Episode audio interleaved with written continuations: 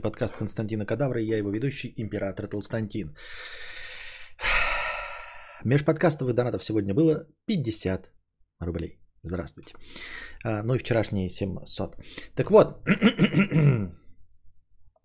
так вот. Сегодня, в принципе, пятница вечер, да, можно было провести какое-нибудь веселье. Но я не знаю, какое веселье проводить. Я, в принципе, был бы готов и на кино. В принципе в принципе, да? Эм. Какую волшебную кнопку нажал молодежь, что звук перестал... А никакую я не нажимал, это просто случайно. Он будет еще пердеть обязательно, неоднократно, но пока сейчас вот что-то не пердит. Не знаю почему и чтобы что, и что движет такими людьми. А, значит, что... Клиент обиделся на промокод из случайных букв. Пользователь одного магазина, а, пользователю, отправили промокод в качестве извинений за опоздавшую доставку. Но это не устроило. Мужчина увидел в сочетании букв, сейчас я вам кидаю сочетание букв в чатик, вот такое буквосочетание. Т, Y, В, А, В, Ф, Л, Р, Р. Вот, в этом сочетании букв э, он видел неприятные и заявил, что его это оскорбляет. По версии клиента, компания каким-то образом узнала, что он представитель ЛГБТ и специально отправила такую пасхалку. Представители магазина это отрицают. По их словам, промокоды генерируются автоматически из случайных букв и цифр. Доступ в систему есть у сотрудников офиса, а, а рядовые работники складов подобных функций лишены. Поддержка, как утверждают в компании, тоже знать не знала об ориентации клиента. Она рассредоточена по разным городам. К тому же после обращения в поддержку мужчине был выдан новый промокод. Вот. Ну, понятное дело, что не судебные издержки и все, но, видимо, э, э, с одной стороны, да, мы видим в этом промокоде, я его кинул сейчас в чат, э, явно надпись «ты во, ты во флер». Но даже не ты во флер, а ты во флр. Э, во-первых, почему вот надпись «ты во флер», даже если бы она была, почему она намекает на ЛГБТ э, действительно ориентацию? Как об ЛГБТ ориентации могли узнать э, э, те, кто выдают промокод? Ну, положим, тебя встретил какой-нибудь там курьер и пятое, десятое, да? Э, но почему они должны были узнать и почему они не написали там ты гом там или еще там что-нибудь? Почему во флер? Почему во флер это обозначает представитель ЛГБТ? Вот, но в целом забавно. И с другой стороны, увидели ли бы мы в этом что-то оскорбительное? Не в конкретно во флер. Если ты не во флер, да, то что делать? Ну, типа, случайно, да? Там тем более не во флер написано, а во флр. Вот. А, вижу в этом почерк кадавра, если бы он выдавал промокод. Не, я бы такой херней не занимался. Естественно. Ну и вот.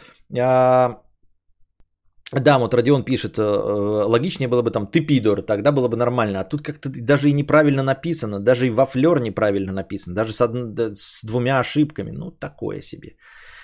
Э, вот. Но с другой стороны, если это было бы связано с чем-то там, а, с действительно актуальным, то есть, например, если бы мне пришел промокод «ты жирнота», да, или вот то, с чем у тебя рыльца в пушку. Ну, просто забавная новость, я считаю. Но если обиделся, э, то решили, что точно пидор. Я, я, я мы во флер. Специально, чтобы не спалиться. Ну как не спалиться, если все равно спалились? А? Все равно же спалились. Вот. Хотел вас спросить, я вот гуляю по парку в последнее время, опять поменьше стал, но до этого гулял по парку с Костиком. Вот. Я сам небольшой гуленый, я гулять и выходить на улицу без надобности не, не люблю, но э, Константина вывожу в свет, э, ему нравится ходить, и парки в этом плане лучше, чем а, дорога в деревне. Вы э, спросите, почему нет? Потому что здесь постоянно ездят машины. То есть прогулка с Константином, если без коляски, а пешком, это прям превращается, ну, вот такой квест а, в постоянно проезжающие машины. Нужно, ну, Константина держать, чтобы он не выбегал на дорогу. И это совсем другое удовольствие. Поэтому приходится искать места, где он может походить, и где тебе ну, не нужно его постоянно прям держать физически, понимаете? Вот, поэтому предпочитаются всякие там парки или пешеходные зоны а, в городе. Вот, тигра там встретил? Нет, это, это был просто фотки из зоопарка, они просто случайные, ну, типа... Показал вам еще раз, насколько прекрасна линза 50-500 мм. Вот. Деньги, как платишь деньги за линзы, да, так сразу, это не моя, я тоже взял ее попользоваться, естественно. Я имею в виду, чем дороже вот гаджет, тем сразу вот он какое-то удовольствие приносит совершенно другого уровня. Это фотографии на 500 миллиметровую линзу. Um, ну и все. Хтонический хатон 50 рублей с покрытием комиссии. Костя, в тему того, что боишься писать книгу, мол, обкекаешься, все будут сравнивать ее с подкастерской деятельностью и так далее, а ты выпустил, а ты выпусти под псевдонимом. У тебя же нет с этим проблем. Не стрельнет хуй с ним, а стрельнет, расскажешь нам на стриме, э, а не поверим. Но тебе-то похуй, ты уже реализовался. Так проблема-то не в том, что э, я скрою от вас, какая дерьмовая книга. Это же не решает проблему, что я напишу хуевую книгу. Ты мне пишешь, как мне скрыть, что моя книга будет говно от вас. У меня не проблема скрыть от вас. У меня проблема в том, что книга будет говно. А ведь с этим-то никакими хитростями не разобраться. Нужно писать просто хорошую книгу. Вот в чем проблемка-то. Вот, а ты мне предлагаешь написать книгу, да? Если она не удастся, а, то вы об этом, по крайней мере, не узнаете, потому что я э, выпустил ее под псевдонимом, просто вам не расскажу. Так моя самооценка-то, она же не от вас зависит, а от того, хорошую ли я книгу написал. Какая мне разница, что вы не узнаете о моем провале? Это же будет все равно провал. Я буду знать. Моя-то задача реализоваться хорошей книгой. Если она будет говно, какая разница, знаете вы или нет? Ну, скрыл я от вас. А все остальные напишут, что книга говно. И я пойму, что я говно. Проблема-то, чтобы я не понял, что я говно. Вот оно что. А прикинь, напишешь, залетит, но недостаточно круто, и подумаешь, ле, надо было переделать, нужно еще пару попыток и лет 20. А что, Костик стал ширше или камера переставилась и появилась такая иллюзия? Ну, возможно, стал ширше, не знаю, нет, камера не переставилась, никакой иллюзии не возникает. Если вы видите, что я ширше, значит, я тупо ширше. Провал анал гы. Сиськи, письки, алюлю. Понятно. Содержательно, содержательно. Вот, я еще э, подумал, э, вот я вам рассказывал про сюжеты своих книжек, да, и однажды я вам рассказывал, даже не однажды, а многожды рассказывал про фишку, если переместиться в прошлое, да. И я подумал, что вот это тоже неплохой был бы вариант для книги, когда взрослому человеку дается, э, выполняется желание другого человека – вот, фантастическое желание. Э, мне кажется, это довольно такая распространенная канитель, когда люди мечтают вернуться в свое детство, знаете, и прожить свою жизнь заново. Я уже об этом вам рассказывал, что на самом деле это очень спорная идея. Вот я просто представил себя на этом месте, но я бы не смог это написать, потому что, э, возможно, читатель бы этому не поверил, не прочувствовал бы это. Это, кстати, тоже э, одна вот как, как вам сказать, тот элемент, которого я боюсь. Я нестандартный гражданин, не совсем а, конформист.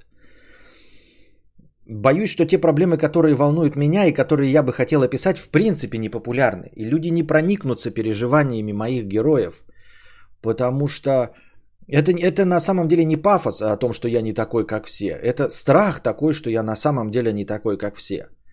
Ведь людям нравится один плюс один вот этот э, французский фильм. А меня совершенно эта проблема не трогает. Вот. Меня волнует какая-то религиозная проблема, например, э, определить, есть Бог или нет, да, и я бы этому посвятил книгу и сюжет в целом. Но у меня есть стойкое ощущение, что это никого не волнует. И у меня есть стойкое ощущение, что выводы, к которым я приду, никому не близки. Понимаете? людям не понравится. Ну, вот это как, знаете, как будто бы ты пишешь о том, насколько охуительна какая-нибудь неизвестная никому игра. Вот если ты напишешь, насколько охуительна Дота, и как ты этим проникся, то наверняка найдутся найдется целевая аудитория, которая скажет, да, ты описал наши чувства. А что если ты напишешь книгу о том, насколько охуительная игра Европа Универсалис или Тропико? То есть ты вроде бы пишешь ну, что-то хорошее и что-то действительно логичное, но это настолько не волнующая никого проблема, и ты не можешь, и читатель не поверит в то, что э, для кого-то игра Европа Универсалис может быть настолько важной. До людей ты до матери, так что если книга будет качественной, то похер, о чем она. Да, у меня такое же переживание в отношении своих мыслей и интересов. Э, это не, не пустые слова, Олег Серов. Знаешь почему? Потому что мне также кажется и с э, карпотками казалось, и очевидными вещами, и моим подкастингом. Я считаю, что я веду идеальный подкаст. Мне кажется, что я говорю на интересные темы. Не надо меня сейчас говорить, что это действительно интересно, и вы здесь зрители, вы просто слушайте. Э, я делюсь с вами переживаниями, может быть, у кого-то из вас такие же есть, и вы просто, ну, мы просто вместе с вами поплачемся, поноем и примем, что у нас похожие переживания. Я считаю, что я делаю идеальный подкаст. Вот, и когда у нас все время возникают разговоры о том, как стать популярнее, вы все время говорите те вещи, которые меня не волнуют. Я не хочу делать и говорить э, о, о тех вещах, которые интересуют миллионы. То есть у меня нет проблем с тем, что я не добиваюсь результата. Я добиваюсь ровно того результата в своем подкастинге. Э, решаю ровно ту задачу, которую перед собой поставил. Я-то считаю, что я делаю идеальный подкаст, а он не заходит. Ну, в смысле, ну, понимаете, да, сейчас не нытье про то, что а, вас мало, мне хочется больше. То есть я нишевый продукт, я не хочу быть нишевым продуктом, я хочу быть мейнстримовым продуктом. А я не могу быть мейнстримовым, потому что ну, меня не волнует проблема 1 плюс 1 вот кинофильма. Я не хочу такое писать, я не хочу такое снимать, я не завидую успехам э, создателей 1 плюс 1.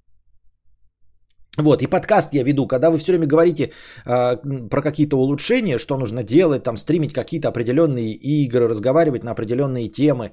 Я этого не касаюсь не потому, что я этого не знаю, а потому что мне это не интересно.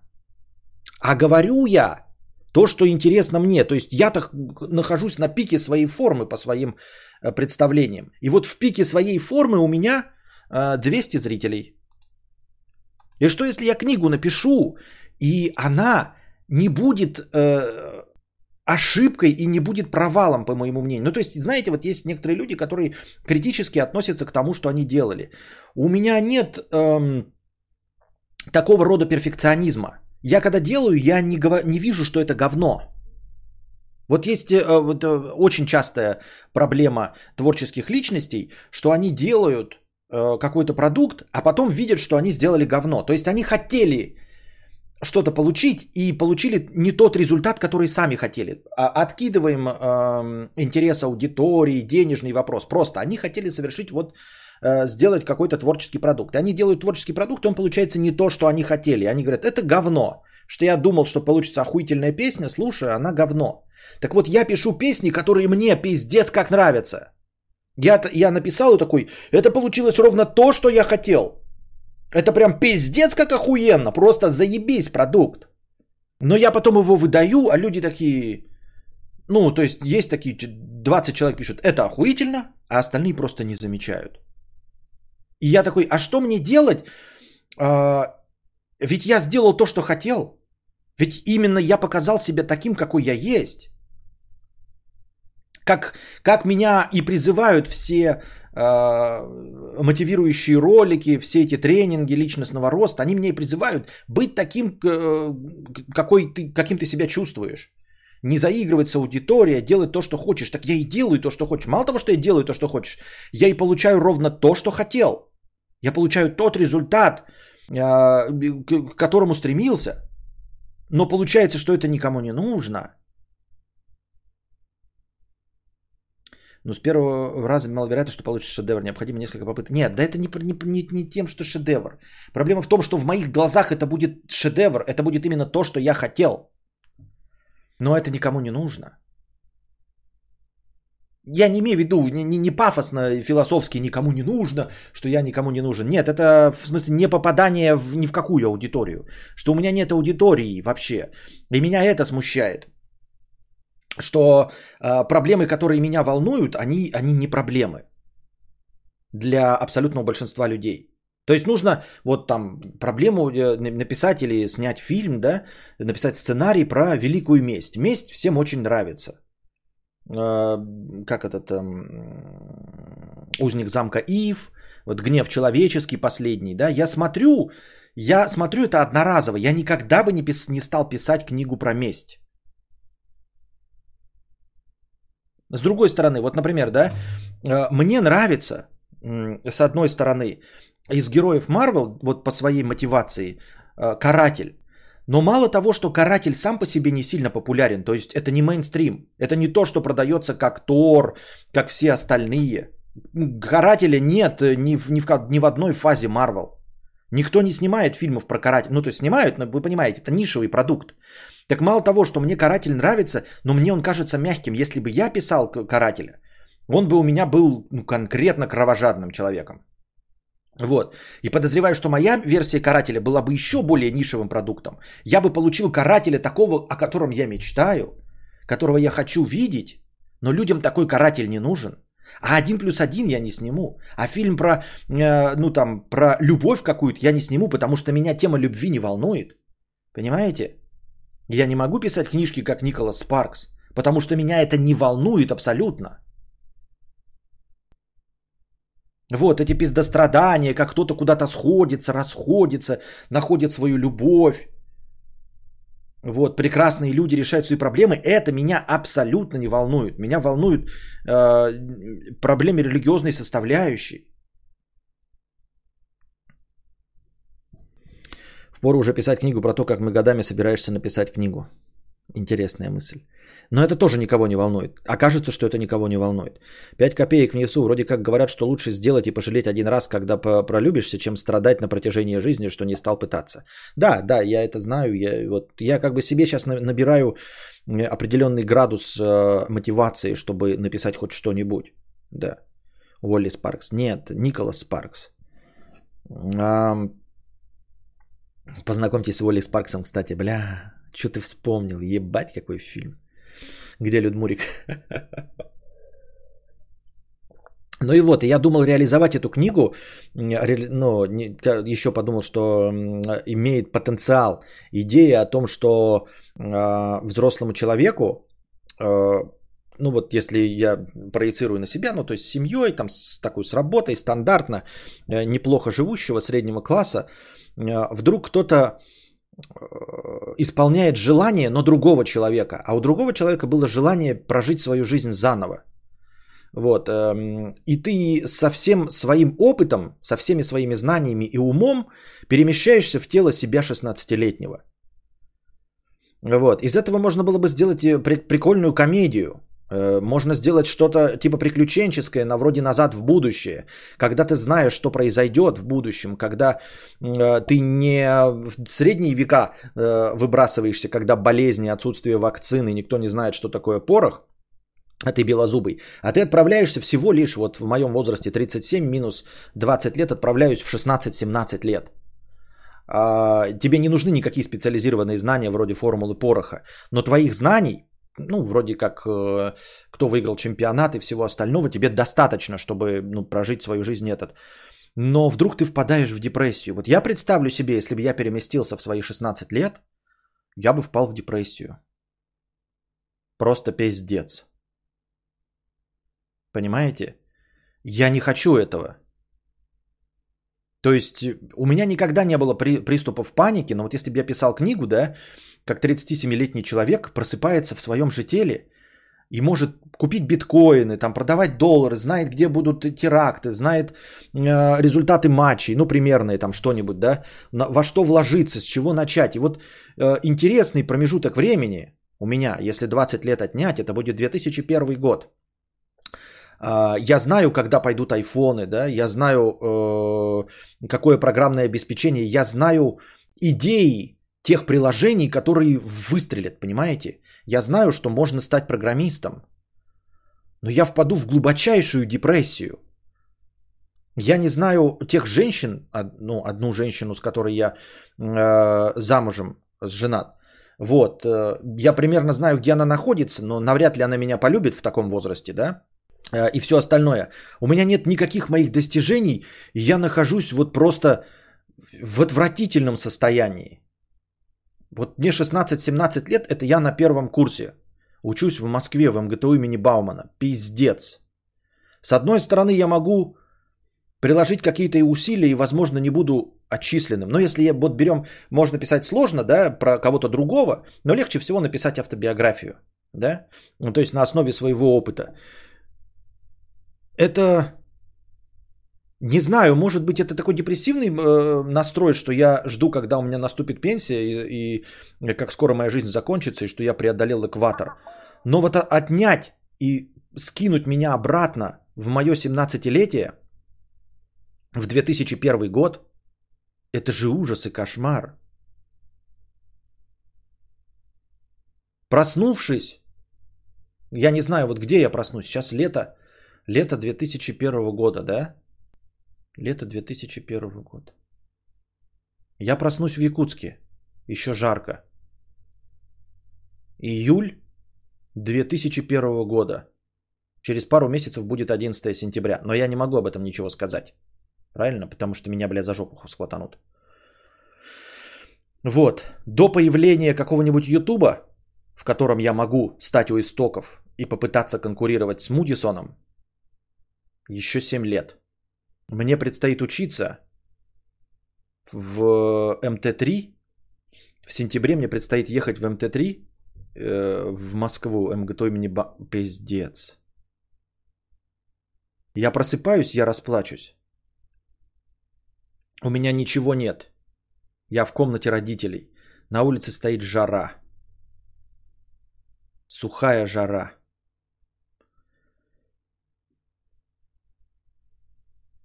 И мне позвонят люди, с которыми я уже не общаюсь, с которыми я сейчас прекратил все общение.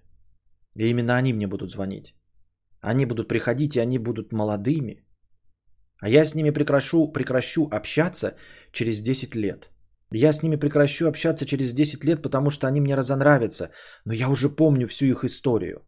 Я знаю уже, какие они люди. Я знаю то, за что они мне не нравятся. Я полностью, вот когда я в 16 лет, я знал их на 40%. А сейчас меня скидывают, и я знаю их на 100%. Я не говорю, что они предатели там или что-то такое, но все их отрицательные черты я уже знаю. Я вижу в этих молодых 17-16-летних э, парнях и девчонках все. Я знаю, какими они будут. И я знаю, что они мне уже надоели. К, томи, к тем 16 годам они мне не надоели, они мне надоедят только к 26. Но сейчас мне 37, я все это хорошо помню, они мне уже надоели. Я уже вижу всю их глупость. И я уже достаточно взрослый, чтобы это все не скрывать и не прощать им. Я уже могу им прямо сказать про все их недостатки. Но мне ведь с ними еще взаимодействовать, мне ведь с ними еще жить, мне вместе с ними сдавать экзамен. Нет, экзамены я уже сдал. Я уже закончил. Июль 2001. Хорошо, что не, не 21. Если 21 год, мне бы еще предстояли выпускные экзамены. Ёб твою мать! Я даже сейчас вот это представляю, и мне очень грустно. И мне очень грустно и печально. Но если мы отнимем хотя бы ровно 20 лет назад, то у меня, по крайней мере, уже на руках есть диплом. Я имею в виду э, аттестат зрелости. Кошмар. Рыба с аллергией на Валдиса 997 рублей, внеочередной донат, спасибо. Константин, добрый вечер. По моему мнению, у вас немного неправильный подход к вашей книге. Она для вас не может быть говном, а наоборот, это будет лучше именно ваша книга, потому что сравнивать будет не с чем. А вот вторую напишите, тогда действительно одна из них может оказаться говном. Ну, не знаю, у меня все ролики прекрасны. Каждый следующий ролик был лучше предыдущего, но я понимаю, что первый ролик э, для своего времени был идеальным. Из того, что я услышал, я бы скипнул на первой главе. Вот. Об этом я и говорю. Понимаете, это не комедия, это не веселые приключения типа назад в будущее. Ты окунаешься в депрессию, ты окунаешься в свой подростковый возраст. И я стою и смотрю в зеркало, и я худенький и симпатичный. Худенький и симпатичный. Я вешу где-то 64-65 килограмм. Сейчас я вешу сотню. Я вешу на 35 килограмм меньше при том же самом росте. Я худенький и симпатичный, прыщавый. Да. У меня ничего нет. И вот я сижу и типа, и что мне делать лето? Мне просто ждать два месяца. Я включаю комп. А комп у меня Pentium 3 450. Видеокарта Velocity 100 поделить на 200. Windows XP уже стоит, да, у меня? У меня какие игры? Интернет по карточкам. И что мне делать? Книжки читать? Что мне делать? Книжки читать? Я захожу в интернет, а там веб 1.0. Там какие-то убогие сайты. Google какой-то, нулевой Яндекс, да? Рамблер, самый распространенный там Рамблер. И что мне делать в 2001 году? Вот что делать? У меня нет видеокамеры, а даже если бы у меня была видеокамера, я даже не могу заниматься видеоблогингом или стримингом. По-моему, еще не открылся Russian подкастинг, чтобы хотя бы туда аудиоформат выкладывать. Телочки цеплять. Так я никогда не был настолько... Я и сейчас нерасторопный, я не смогу телочек цеплять. Я не умею их цеплять. И не буду цеплять, даже если я буду симпатичный, потому что я не умею цеплять телок.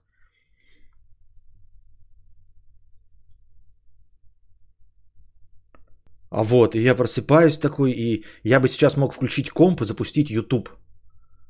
А я такой включаю, и я просыпаюсь. И у меня 15-дюймовый монитор выпуклый. И компьютер белый весь. И я такой, я включил его.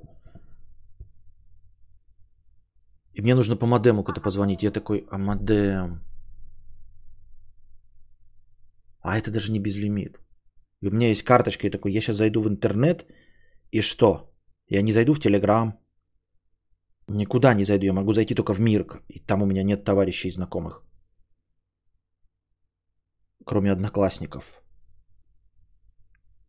А это 2001 год, я еще выйду, если вечером, то могу получить пиздюлей. Вполне не иллюзорно могу получить пиздюлей. И мне звонят одноклассники и говорят, приезжай, побухаем. А я не хочу бухать. И мне с вами не интересно, ребята. Нет. Вы понимаете, что эти одноклассницы красивые и возбуждающие были в 16 лет, но сейчас я поеду, они вы же для меня дети. Вы же для меня, блядь, дети. Что вы можете мне такое рассказать? А что я могу пиздануть такое? Во-первых, моя речь изменилась. И как вы скажете что-нибудь, а я-то точно знаю, что оно не так. Я могу что-нибудь сказать из будущего. Я путаюсь в знаниях за, за последние 20 лет.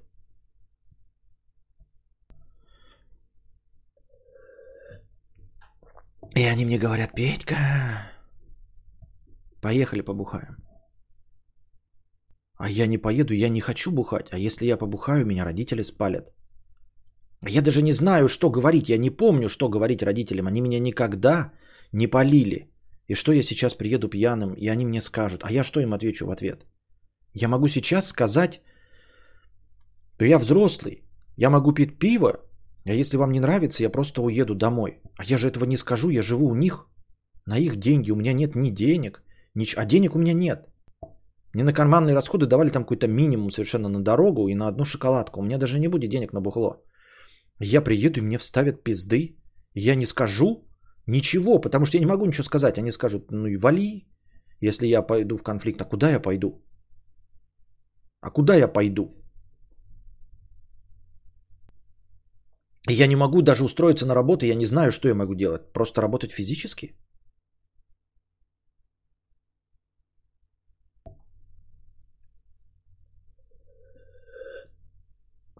Реально, кто сможет вспомнить, как подростки разговаривали в 2000-х, как с ними разговаривать, чтобы они не спалили, что ты попаданец из будущего? Нет, то, что попаданец из будущего, они примерно так же говорили, поскольку я старпер, я до сих пор использую эти старые слова. Мне нужно будет, как опытному человеку, немножко послушать их. И можно будет просто тупо молчать, во-первых, да, и не отсвечивать, как я вообще легко умею делать. А можно чуть-чуть послушать и мимикрировать под них довольно легко. Но я не хочу я не хочу, я помню, какими они могут быть, когда пьяные. Я помню, я помню, знаете, отрывками, как, как, к чему приводили эти алкогольные возлияния. И с чего я возьму, что вот именно в этот день я не поехал, это не тот день, когда нам дали пизды. Я ведь не помню, когда я дали пизды. Я помню только, что было такое. А когда это было? А что, если прямо сейчас я не хочу получать пизды? Я не хочу испытывать тот. Я не хочу, чтобы сейчас я поеду. А если я в прошлый раз не поехал? Если я в прошлый раз не поехал и вернулся, а, в, а сейчас поеду, у меня же совсем другой уровень смелости. Я живу в зажиточный 2021 год. Я могу вечером выйти. Я сейчас поеду в Якутске в 2001 году. И меня встретят мамбеты возле Чараита. И что, если меня они, блядь, отпиздят нахуй до сотрясения мозга? Или до смерти отпиздят? Я ведь не знаю, я же не помню, чего бояться. Какой момент я должен переходить дорогу? Как в глазах пьяного человека, идущего навстречу, увидеть, что он хочет дать мне пизды, и что это его единственная цель? Раньше-то я умел это определять, а сейчас я этого ничего не вижу. Я вижу просто по-старинному одетому, одетых диких людей.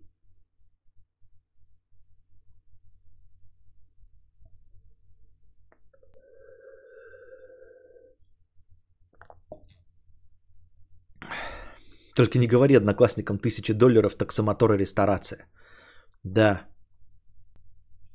И вот эти и, и девушки-одноклассницы. И вот они мне будут что-то смеяться. Я должен что-то говорить. Я ведь раньше шутил, и они смеялись над этими шутками. И, возможно, на меня смотрели.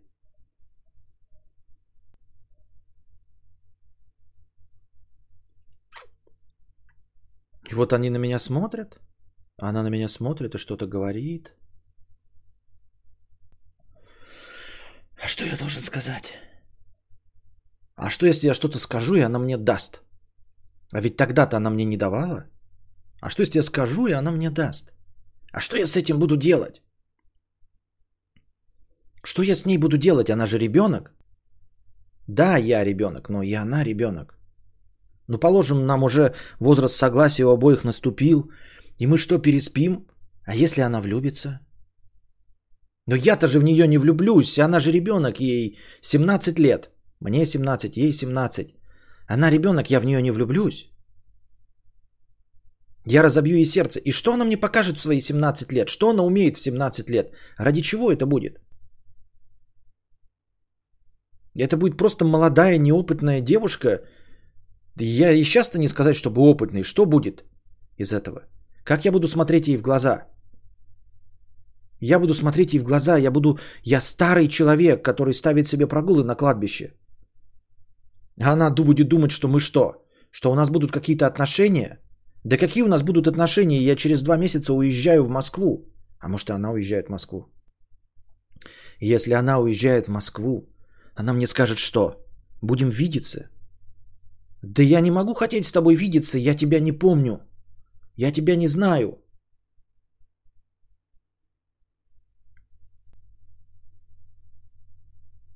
Так а что тебе приятнее опытной, что вообще в постели можно такое уметь?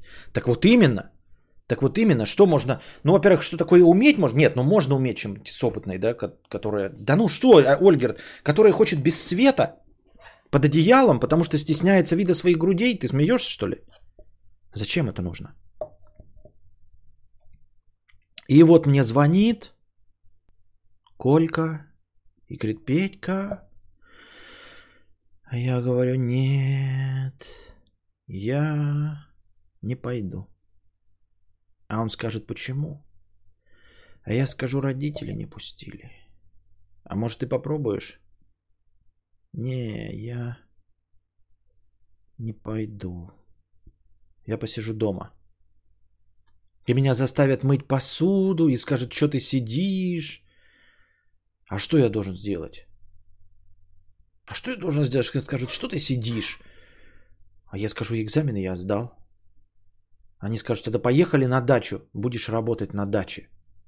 А я это пиздец как ненавидел, а сейчас такой подумаю, а хули в натуре? Поеду на дачу. Я и сейчас не люблю это, да но... А что сидеть делать? Я возьму книжку из домашней библиотеки, которую не прочитал. Возьму «Конь бледный». Я его до сих пор не прочитал. Я сто раз видел эту, эту книгу. И она у меня сейчас есть в бэклоге в списке книжек, которые надо прочитать. Да. Возьму классику какую-нибудь, которую пропустил. И поеду на дачу с родителями. Они опять подумают, что я наркоман. Они будут спрашивать меня что-то, я буду отвечать, потому что так, так плохо буду отвечать. Еще хуже, чем как, как было тогда. Потому что я ничего не помню. Они меня будут что-то спрашивать, а я буду странно отвечать. И они опять скажут, а ты не принимаешь наркотики, а надо провериться. Нужно тебе сдашь мочу, а вдруг ты наркоман. А я скажу, а что я скажу, чтобы прервать эту, эту тему? Скажу, давайте я буду делать то, что вы скажете. Они скажут, это еще страннее, пиздец, ты никогда не хотел ничего делать на даче, а сейчас хочешь, значит чувствуешь вину. И как мне выбраться из этого ада? Я не могу даже проявить инициативу и сказать, что я не хочу с вами разговаривать, я не хочу с вами вас слышать, потому что я не помню, что я должен говорить. Я не помню, что я должен говорить. Давайте я лучше, лучше вскопаю землю. Они скажут, ты никогда не копал землю. Ты наркоман. И мне нужно будет их убеждать, что я не наркоман, а мама опять расстроится. А я ведь не наркоман, мне 37. Я так никогда и не принимал наркотики.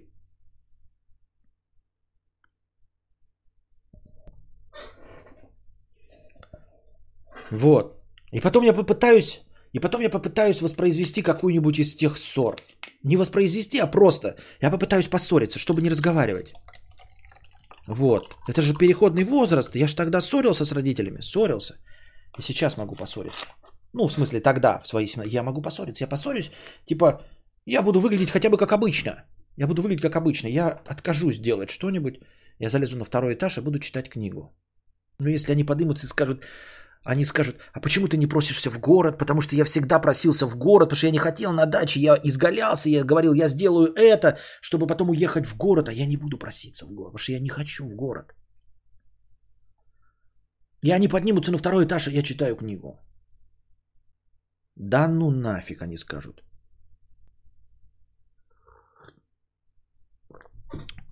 Это все неправда. Блин, что делать? И постепенно какое-то время я буду просыпаться утром и открывать глаза и смотреть в потолок и, и не узнавать это место. Блин, что я? Где моя жена? Где ко... Нету их. Нету их. До рождения Константина еще ололо. Жена в нескольких тысячах километрах. Занимается своим делом. Ёба-боба. А мне опять 16 лет. Это... Если бы это было как наваждение, один день, мне нужно было просто один день провести, поскакать из стороны в сторону, а потом лечь, уснуть и проснуться опять здесь. Но я проснусь на следующий день, а мне... А на дворе 11 июля 2001 года. Ёба-боба. И меня зовут. Я помню, что мы эти последние дни так много гуляли, так много общались. Вот эти связи устанавливали, чтобы потом обратно в Москве не потеряться. А потом я приеду в Москву.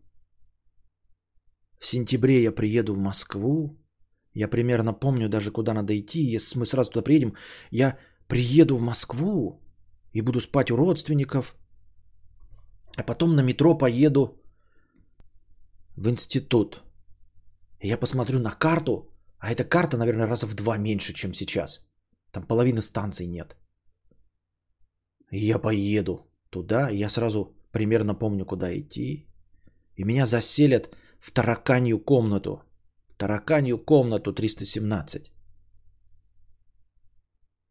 Где меня познакомят с соседом, которого я уже знаю, которого я уже помню.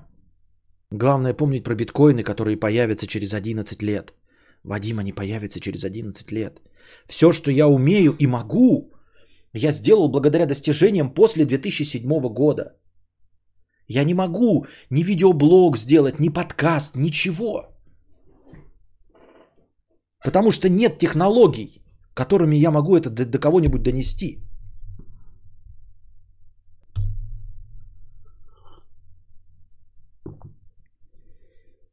И вот сентябрь, я начинаю учиться, а там такие старые эти преподаватели, они, наверное, все уже умерли от старости. И я прихожу в этом 2001 году, в сентябре, на первый курс. И, пожалуй, единственное, что я могу сделать, это просто взяться за учебу. Потому что я помню всех этих людей, я помню, насколько все они неинтересны. Особенно они мне неинтересны сейчас. Я не хотел бы общаться, вы понимаете, я могу там терпеть какого-нибудь льва гнева одного в чате, но я же с ним не дружу. А тут тебя окружают все 17-летние с интересами 17-летних. С вот этими желанием побухать. Но это, наверное, весело. У меня, у меня чистый, здоровый организм. В молодой компании я могу просто улыбаться, да смеяться их шуткам и сам ничего не произносить. Смотреть на своих симпатичных одноклассниц. Ну, просто смотреть и все. Вот. Это, наверное, весело. Я смогу с ними бухать. Я, в принципе, знаю. Я знаю, куда идти. Я знаю, где есть бары. А, их, может быть, даже еще нет. Может быть, еще нет. А может быть, они еще... А, нет, подождите. Наоборот, они еще есть. Они все есть. Я знаю эти места. Я помню, как... Я помню сразу, как проходить в общагу. Писем пауза.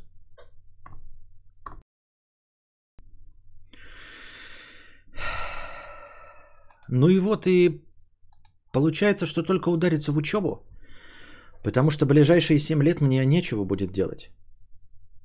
Мне нечего делать с моими знаниями 7 лет. Я не знаю, что было с 2001 по 2007.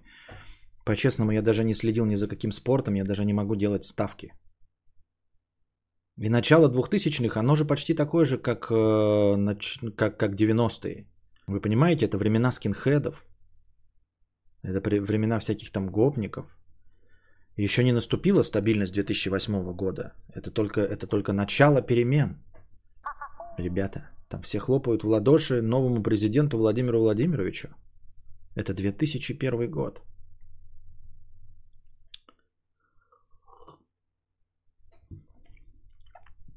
Вот и стать писателем можно будет в книге. Да,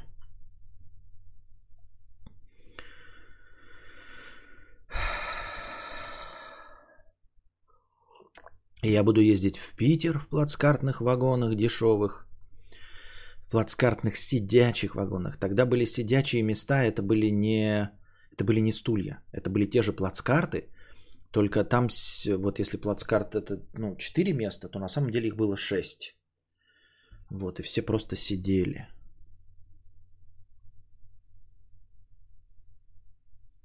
Напиши книги, которые выстрелили в 2000-2007. А какие книги? Я не читал их. Откуда я знаю, какие выстрелили? Тем более нельзя так взять и написать. Там же не сюжет выстрелил, а вся книга. Сюжеты и, как мы говорили, идеи ничего не стоят. Идеи без реализации ничего не стоят. Можно только попытаться присосаться. Можно попытаться найти каких-нибудь известных личностей. Вот. И заранее им сообщить их же идею. Найти Давидыча и ему рассказать, надо стать автоблогером. И он станет тем, кто он есть, но он подумает, что это ты ему сказал эту идею. Надо найти Дурова и рассказать ему, что нужно спиздить Facebook. Только сделать его лучше и описать, как сделать Facebook лучше. Всего за месяц до того, как он сам до этого дойдет, рассказать ему это. Надо найти Мэдисона и рассказать ему, что нужно делать обзоры на игр смешные. Духлес можно написать. А я помню, что ли, что там в Духлесе было? Так может самому спиздить Facebook? Так я ж не умею писать. Я ж не умею писать. Но только видишь, вот там сюжет пошел. Так этот сюжет пошел 2007 года примерно. До этого времени мне нечего делать. Вы понимаете, я 7 лет буду тратить на что? На образование? Я просто буду ходить и образовываться. Я буду отказываться от попоек, потому что Потому что тогда я от них не отказывался, потому что я хотел бухать. А сейчас-то они с моим опытом уже пройдены, понимаете? То есть, когда мне в 2001 году предлагали выпить, у меня в моей истории жизни было, ну, допустим, ну, допустим, 20, 20 э, инцидентов с выпивкой. Но сейчас-то в моей жизни 700 инцидентов с выпивкой. И когда мне в 2001 году предложат выпить, это будет не 51 от которого я не могу отказаться, ой, 21 Это будет 701, от которого я легко откажусь. Я не пойду пить. О, я на рынке Измайловском опять поем ту шавуху, которая мне очень нравилась, кетчупа майонеза. На Измайловском рынке на выходе в сторону общак, Бауманки. Я съем шавуху. Я сейчас помню мою любимую шавуху и съем и сравню. Блять, пройдет же еще два месяца. Я уже забуду, блядь, какая шавуха здесь. Через два месяца. Но я, по крайней мере, пойму, действительно ли она была так вкусна или нет. Или это запечатление? Сейчас, как посмотреть тупой еще тупее. Как посмотреть космический баскетбол. Да, действительно она будет так вкусна. И я опять, я буду, я буду экономить деньги. Сейчас я лучше их экономлю. Присылаемые родителями деньги я буду лучше экономить. Но я буду курить как тогда. Я тогда курил. Мощно курил. Я курил. Я куплю блок Лаки Страйка. Красного Лаки Страйка. Красного Лаки Страйка, блок. И буду на голодный желудок его курить. И я познакомлюсь с подружкой, которая у меня была в общаге. Но, правда, я ничего искать все равно не смогу. И исправить ничего не смогу. А и что, и что, и что я могу ей сказать? Что я смогу ей сказать про ее ошибки? Ничего.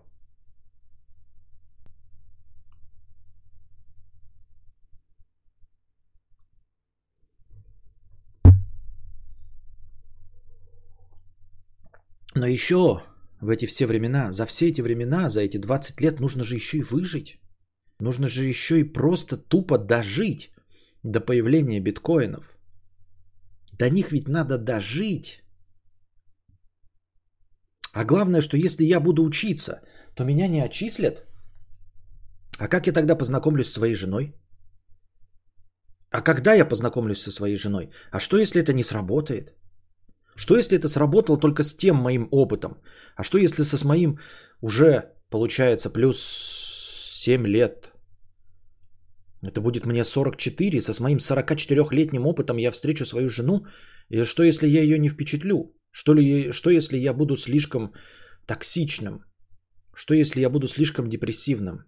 Что если я буду говорить не те вещи, которые ее тогда впечатлили? А я ведь буду говорить другие вещи – а что если я познакомлюсь на месяц раньше, и это не сработает, или на месяц позже, и это не сработает? А оно ведь по-любому все пойдет не так.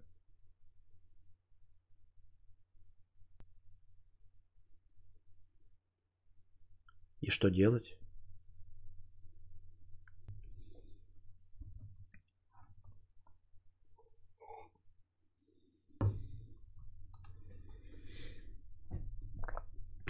А что произойдет, когда ты снова дойдешь до 37 лет? Ага. А прикиньте, я смирюсь, и станет неплохо, и станет хорошо. Но в конце концов, я же привыкну, все привыкают ко всему. И у меня есть б- б- большой опыт. И я таки смогу дожить, и у меня будут, у меня будут биткоины. У меня будут вовремя проданы эти, у меня будут знакомства, у меня будут друзья из сильных мира сего. И к своим 37 годам я стану гораздо более успешным. У меня будут деньги. И я, возможно, уже буду жить за границей. И я подумаю, вот мне уже, вот мне уже 57 лет. Я прожил еще 20 лишних лет. Мне 37, я выгляжу на 37. Я, может быть, буду держать себя в руках, может быть, я так не разжирею. Я буду весить 75 я буду держать себя в руках. Потому что я умею. И вот мне 37, и я уже за границей. И я ложусь спать 10 июля 2021 года второй раз. И опять просыпаюсь 10 июля 2001.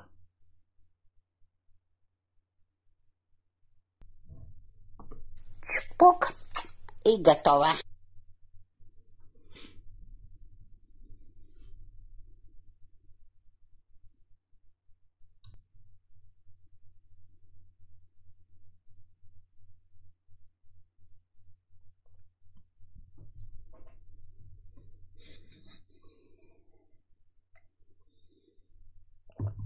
Нахуй такую хтонь, блядь. Как теперь спать? Я вчера перед сном вот это вот себе надумывал. Накручивал себя и подумал, пиздец. Адок.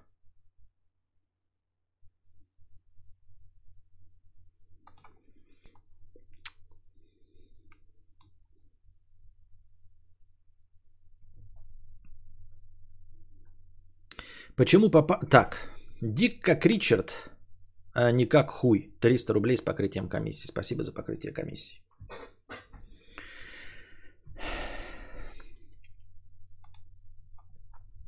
Кёнстёнтин, отработал я на своей... Почему попасть в айтишку не так просто, как кажется?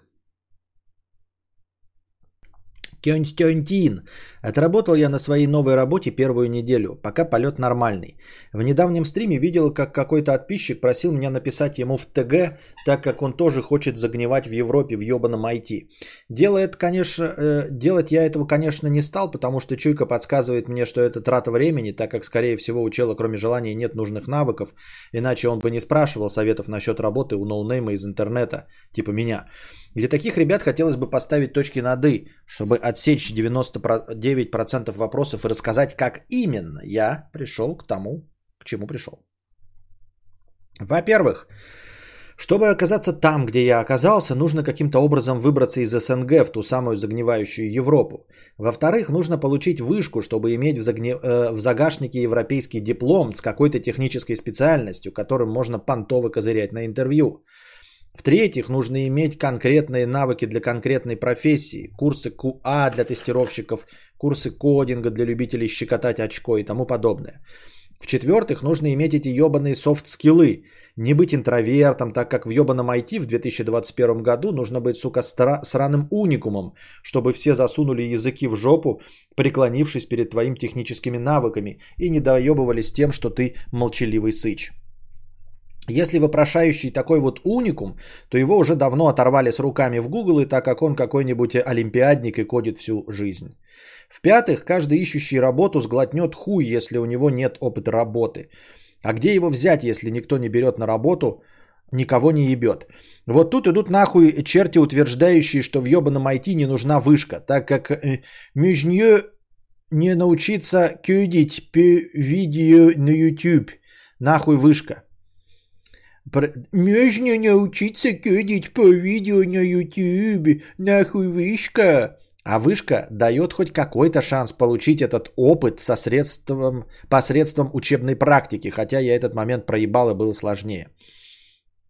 По итогу я считаю, что мне тупо фартануло получить вакансию. Если вы такой же фартовый, тогда пробуйте прыгнуть в ебаное IT. Но если у вас нет чего-то из вышеперечисленного, то не удивляйтесь, что вас пошлют на. По скриптум. Долго не мог добраться до стрима в Косте. Верни чат. Его удобно читать, когда он на экране, а то выглядит, как будто сам с собой разговариваешь.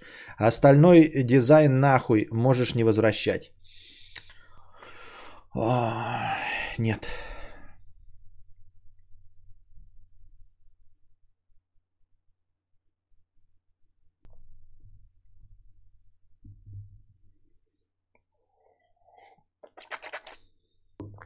Фартовый, ха-ха, понятно.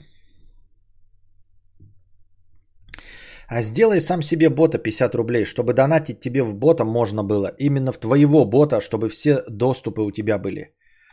А зачем мне это? Он э, Сопи задонатил еще 10 евро. Добавим эти 10 евро. Откуда столько что? Когда успели столько накидать настроение? Я сколько сейчас добавил? 9990? Откуда? Что так много-то стало? Почему 4? Ладно.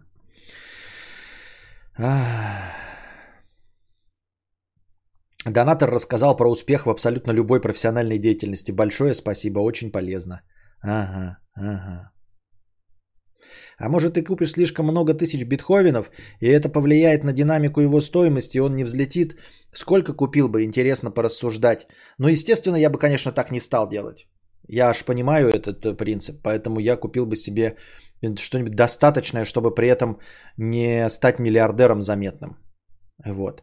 И, наверное, как человек э, не глупый, я бы раскидал это по... Э, ну, то есть не на одном кошельке, потому что можно проследить, сколько на одном кошельке денег лежит. Я бы сделал себе несколько кошельков э, по сотне биткоинов. Как-то так. Может быть, даже меньше. Может быть, наоборот, 100 кошельков по 10 биткоинов. Что-нибудь типа такого.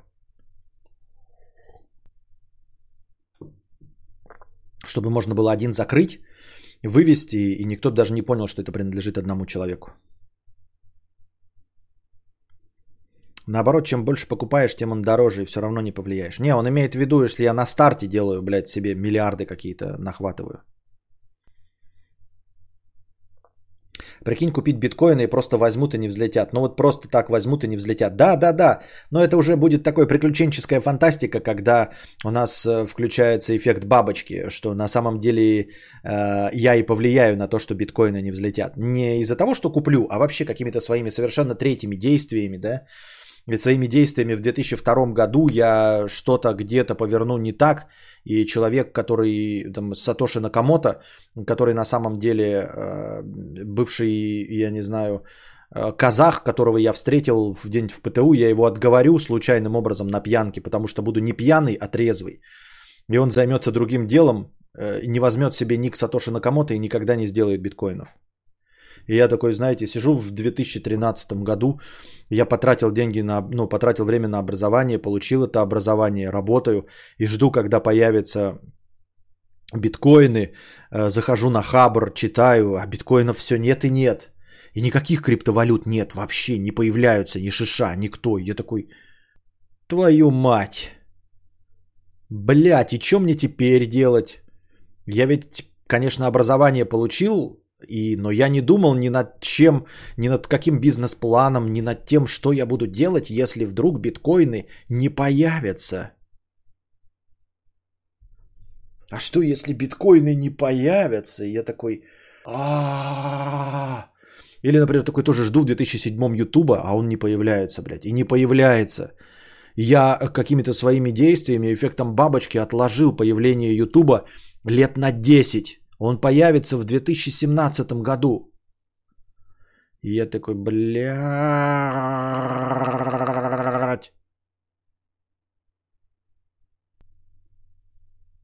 Но они могут появиться, но в любой другой момент времени. Через 10 лет, через 20.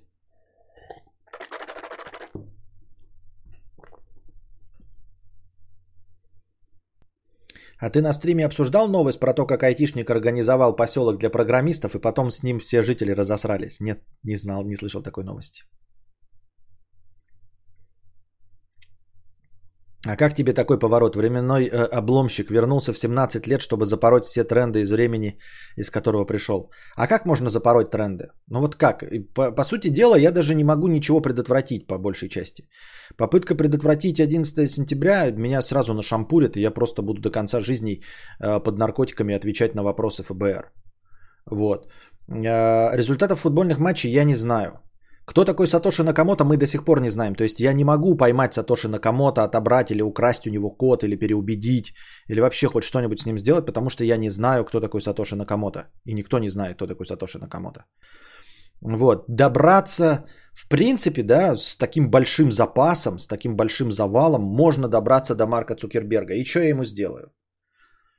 Ну и что? То есть, эм, судя по фильму «Социальная сеть», эм, идея витала в воздухе. И если бы ее не воплотил Цукерберг, то ее бы братья вот эти э, Арми Хаммера ее бы воплотили. Они бы, сделали, они бы нашли другого программиста, и он бы сделал, и если бы он был честнее, чем Цукерберг, то э, их социальная сеть бы зашла.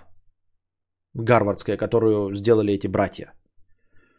Если попытаться на этапе этих братьев с ними как-то законтачиться и попытаться их переубедить или ну, э, еще что-то сделать, то они же не похожи на гениальных людей. Они тоже откуда-то брали эту идею. Эта идея витает, то есть ее вообще невозможно будет. Вот ее конкретно отложить на какое-то время вообще практически невозможно. Я не представляю, как это сделать. То есть нужно сотни попыток. За один раз это точно ты... Я попытаюсь переубедить Цукерберга и этих двоих, а потом окажется, что им кто-то это тоже нашептал, и этот человек нашепчет кому-то другому. И тот кто-то другой, кому нашептал изначальный человек, ну или идея, которая витала в облаках, он просто сделает это позже, причем не намного, не на 10 лет, 15, он сделает это от силы на год позже. Потому что там же вот сколько конкуренции возникало, да, в, одновременно. Вот, это, это, вот криптовалюты, если не сделать, э, не дать Сатоши Накамото, то можно отложить лет на 10, я верю в это. То есть, если не позволить Сатоши вообще озвучить идею криптовалюты, не, не позволите вот это, как это, блокчейна идею озвучить, то, может быть, можно отложить на 10 лет. Опять, это если представить себе, что Сатоши Накамото это один персонаж. Если это не какая-то группа людей. И что если эта идея тоже уже не витала в облаках? Что если бы... Это просто мы, я так думаю. Вот. И какие тренды можно разрушить? Что я могу куда-то к китайцам приехать и кого, вот кому сказать, что ТикТок не зайдет? Кого нужно переубедить? Это же тоже не один человек.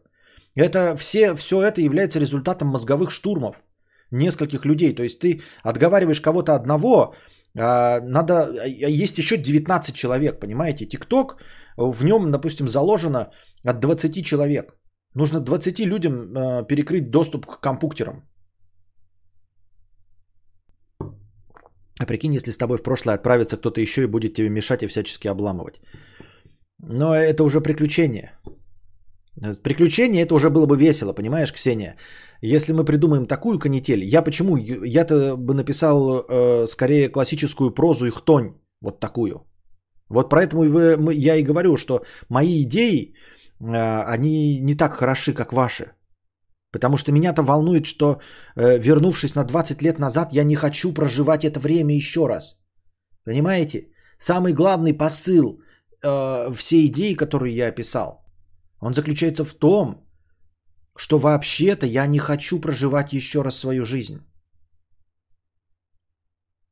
Многие ли из вас не хотят проживать свою жизнь еще раз? Потому что люди э, на самом деле хотят, они хотят что-то исправить, а я не хочу ничего исправлять. Я не хочу одновременно ничего исправлять, и я не хочу еще раз ее проживать.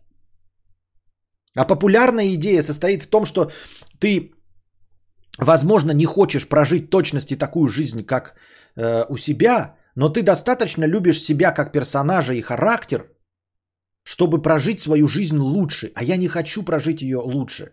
Я понимаю, что жизнь это пиздецки какая сложная вещь. Вот мне 37, она охуеть какая сложная. Не, я не говорю про то, что если бы у меня еще кто-то болел раком, не дай бог, или я сам, да, или случались бы какие-нибудь горести, это же было бы просто пиздец. А у меня ведь не было никаких горестей в семье.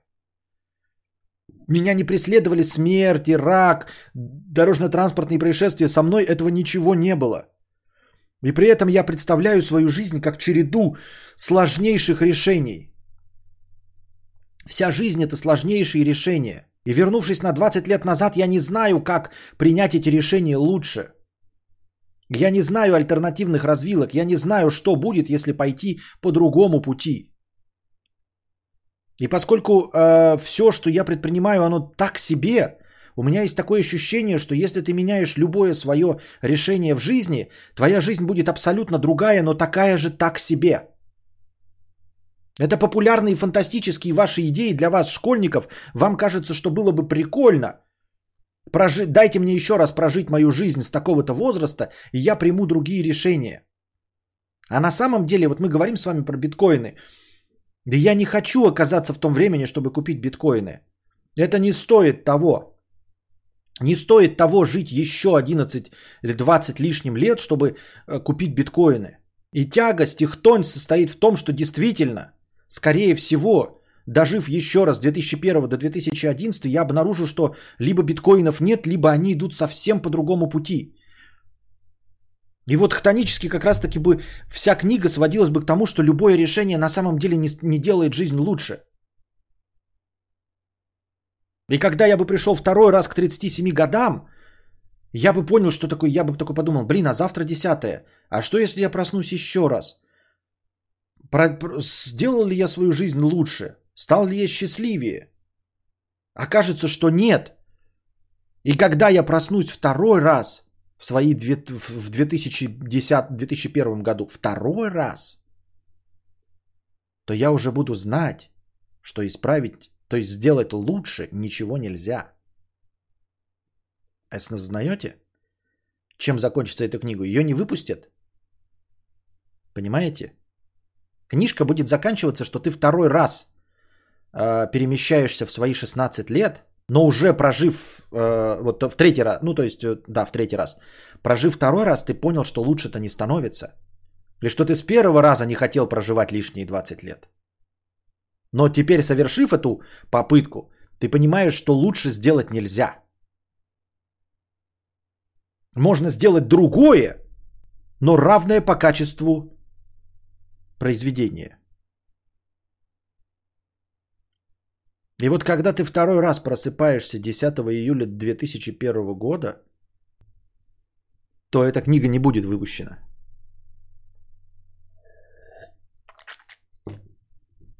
Никто ее не напечатает.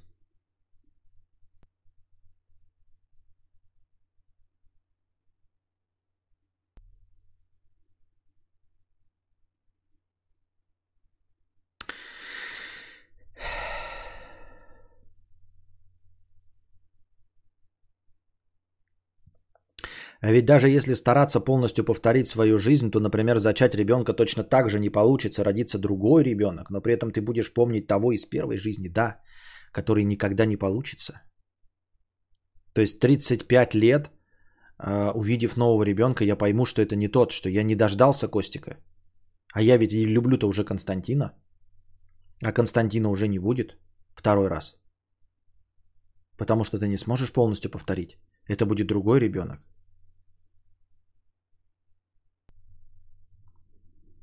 Почему именно 10 июля 2001? Это потому что сейчас, 10 июля, я говорю, сегодня лечь спать и проснуться на 20 лет раньше ровно.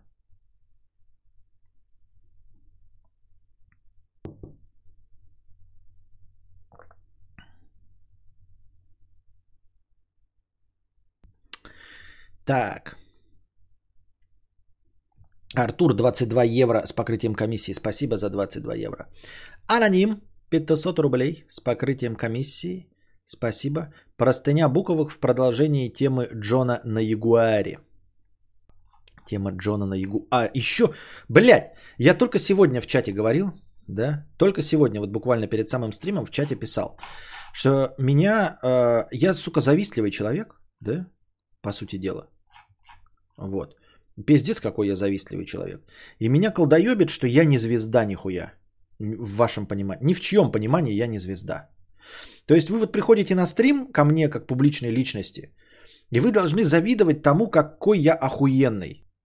Насколько у меня много денег, насколько моя жизнь лучше, чем ваша. А иначе зачем сюда приходить? Правильно? Ты смотришь э, Эрика Давыдыча, а, потому что у него тачки лучше, чем у тебя. Тачки, на которых ты никогда не поездишь. У академика тачки. Блюда у дружи, которые вы никогда не поедите. Путешествия, в которые вы никогда не полетите. У какого-нибудь этого. Как его? Птушкина. Вот. Я не понимаю, зачем вы сюда приходите, потому что я не богаче и не успешнее вас. В чате там кинули, значит, э, один человек кинул э, ветродуй, блядь, бошевский. Такая штука, которая дует ветром. И я такой подумал, я никогда себе не куплю ветродуй, вот такую бесполезную вещь, потому что у меня никогда не будет денег на такую бесполезную вещь, как ветродуй. И мне там сказали, ну это у него одного, вот он там купил по скидке 5-10, а потом в ответе ему другой человек показывает большой ветродуй, который выдувает листья, как в американских фильмах. И он такой говорит, это самая бездарная покупка, которая у меня была в жизни. То есть у другого человека тоже есть ветродуй. То есть вы представляете, у людей есть деньги на то, чтобы покупать ветродуи, блядь. И эти люди сидят у меня в чате. Вы должны сидеть такие, блядь, как у Мелстроя такие. Вот, сука, Мелстрой ему задонатили 500 тысяч. Вот, сука, Мелстрой показывает пачки денег, блядь. Все понятно. Вот сидит Мудисон, у него компьютер на двух видеокартах 3070. А вы у меня смотрите, вы что, завидуете вот этой будке, блядь? Вот этой, блядь, будке? Или чему? Вы скажете, ну не так уж и много. Ну, во-первых, да, вы посмотрите, зайдите у нас в чат. Вот сюда. У нас сидит Мия, которая делает, э, э, ездит операции делает. Они пиздец как дорого стоят. Деньги есть. У нас сидит э, Мэри, этот автомобиль Джимни. Джимни стоит, блядь, в два раза дороже, чем Поло Седан. А я Поло Седан купил ебаный, блядь, миллиард лет назад. Заходит вчера Джон Каллиган, говорит, я купил, блядь, Jaguar F-Type, Телка не заметил, я поменял Jaguar F-Type на BMW M5, блядь. Сидит Андрюша новозеландский, блядь, с тремя мотоциклами. Заходит Борис и рассказывает, что у него Cadillac Colt Escalade. И сижу я, блядь, со своим ебучим полоседан. И, э, блядь, хвастаюсь фотографиями с линзы, которые я взял погонять. Вот. Вы, вот у аудитории Урганта, да, я подозреваю, что из аудитории Урганта нет ни одного человека, кто богаче Урганта. Вы скажете, ну, может, там какой-то миллиардер смотрит. Нет. Просто те, кто вот реально богаче Урганта, скорее всего, они программу «Вечерний Ургант» не смотрят. То есть абсолютно 146% покрытие. Он богаче Ургант, богаче всех, кто его смотрит. Может быть, у какого-нибудь Медисона 0,1 богаче самого Медисона. То есть есть какие-то у него э, зрители, которые донатят ему большие деньги, но, скорее всего, они все равно беднее, чем он. И есть, может быть, там 2-3 скрытных каких-нибудь Бенс Клаба, которые смотрят Мэдисона и которые богаче самого Мэдисона. А у меня процентов 30 людей, не то чтобы богаче, здесь если не, не богаче. Вот если бы я был богат, у меня был бы Cadillac Colt Escalade, а у кого-то был бы Cadillac Colt Escalade младшего года, это было бы речь о том, что богаче. Мы давайте говорить не, не богаче, а просто больше денег, да? Потому что я средний, не сказать, что вы богаче, не, не сказать, что вы просто зажиточнее, чем я. То есть 30% людей зажиточнее, чем я. Понимаете? Вы вот сейчас опять, а я с ебучей калиной, а у меня ничего нет. Так какая разница, что у вас ничего нет? Я вам говорю, что 30% из присутствующих зажиточнее, чем я. Чем я, звезда, ради которой вы все тут собрались. У меня не 0, хуй десятых. Потому что вот Ургант то все там и гитары покупает коллекционные. У меня ветродуя никогда не будет, блядь. Никогда. Ты кому завидуешь? Зрителям своим или звездам, или просто богачам? Я не знаю, кому завидую. Всем завидую андекавер. Всем, блядь, завидую. Всем нахуй. Хочу деньга. Много. Хочу, хочу, хочу быть богаче всех вас. Поняли, приняли, что будем с этим делать? Ничего не будем с этим делать. С этим ничего нельзя поделать.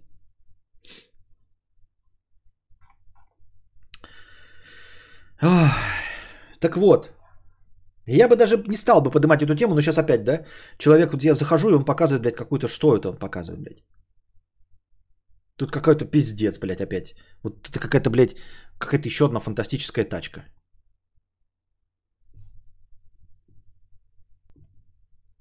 Так а в чем противоречие? Почему нужно смотреть только тех, кому завидуешь? Нет, не, не смотреть тем, кого завидуешь, не специально смотреть. А так получается, что если тебя смотрят 200 человек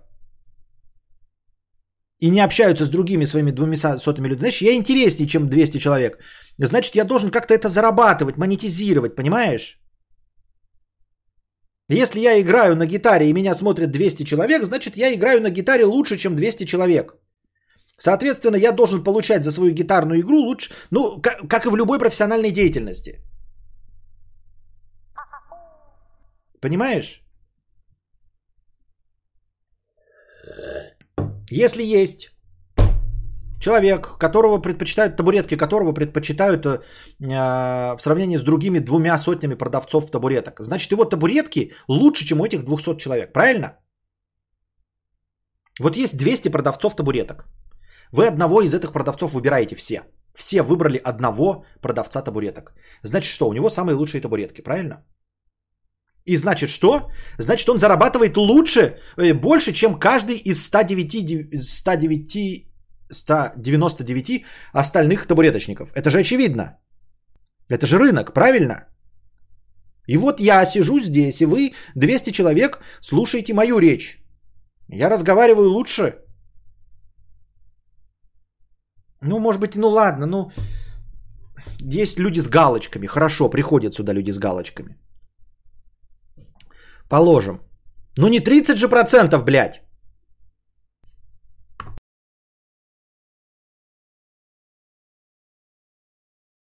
Вот вы слушаете меня, сидите. У каждого из вас есть батя. Ну, практически, да? Вы могли бы а, сейчас послушать своего батю. Ну, просто пойти такие, батя, Поной, что у тебя мало денег. Что, у вас батя не мог бы поныть, что у него мало денег? Мог бы. Но вы вместо того, чтобы слушать своего батю, приходите слушать меня. Почему? Потому что я интереснее ною э, об отсутствии моей, э, у меня денег. Интереснее ною? Значит, я должен, как представитель разговорного жанра, получать больше, чем каждый из ваших батей. Но я этого не получаю, потому что ваши бати покупают вам охуительные автомобили.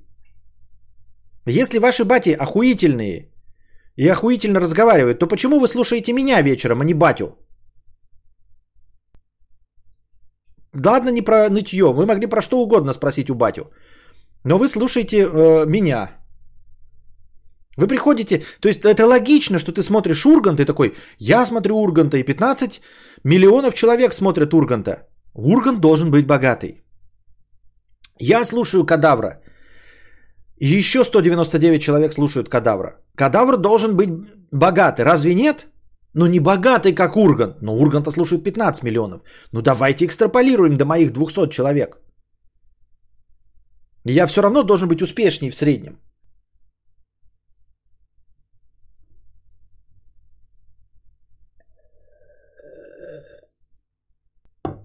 Батя зарабатывает не нытьем.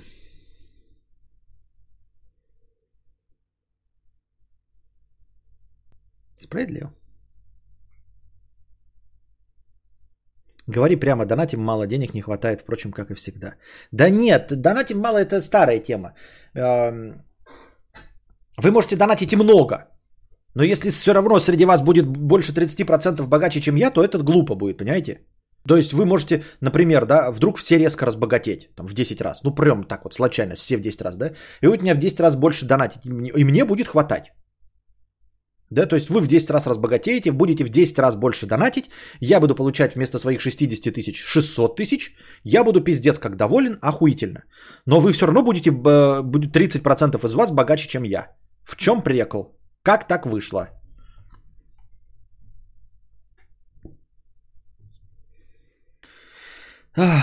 Здравствуйте, Константин, здравствуйте, чатик. Продолжаю тему, начатую месье Джоном из прошлого стрима, поэтому open форточка из required. Так же, как и уважаемый месье Джон, долгое время думал, что обретя статус, деньги и другие атрибуты успешной жизни, одним словом, максимальный флекс, это будет панацея от всех черных дыр э, за картинами на стене, а также откроет безлимитный доступ уже к другим влажным дырам. Так вот, купил я себе реально клевую тачку.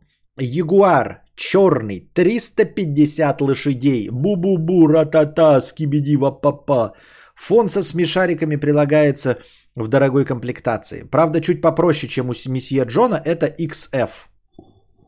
Четырехдверный, э, с недальновидным расчетом на то, что мадмуазель буду возить целыми группами.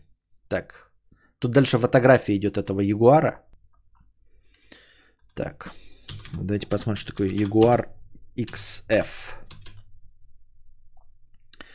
И все, блядь, и его, обладатели Ягуара смотрят мои... Я что, да, видеть, чтобы мне обладатели Ягуаров смотрели?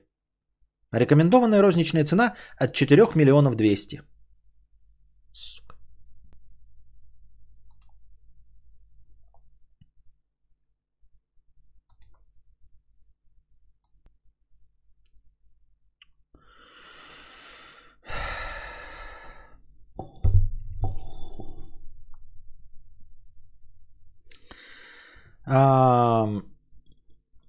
Эх, как же я ошибался. Выезжаю, значит, я на охоту со своим котом. А, жертва предварительно уже нашлась. Смотрю в зеркало, как раз подходит она. Уже готовлюсь рассказывать, какой я богатый и классный. Короче, садится это пизда. И происходит такой диалог. Может, проблема дорогого Джона и тебя в том, что вы называете женщин пездами? Может быть, э, э, все ваши достоинства в виде лишних денег, автомобилей и всего остального очень легко съедаются тем, что вы их называете пездами?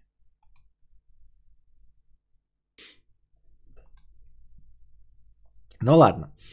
А, привет, привет, Тоси-Боси, пятое, десятое. И так спрашиваю, как ей машина. Норм, у моего отца такая же, со львом. Как потом оказалось, у ее бати Пежо. Это что, блядь, похоже на ебаное Пежо? Пежо, Костик, В голове у меня бык был дикий double flat white. Короче, покатались мы последний раз, больше я ее не видел. И ладно, что она не выкупает моих выебонов, так дело в том, что мало кто выкупает. То, что я описал, описывает реакцию примерно 90% пассажиров. Где же эти фантастические телки, которые падки на деньги, тачки, успешный успех?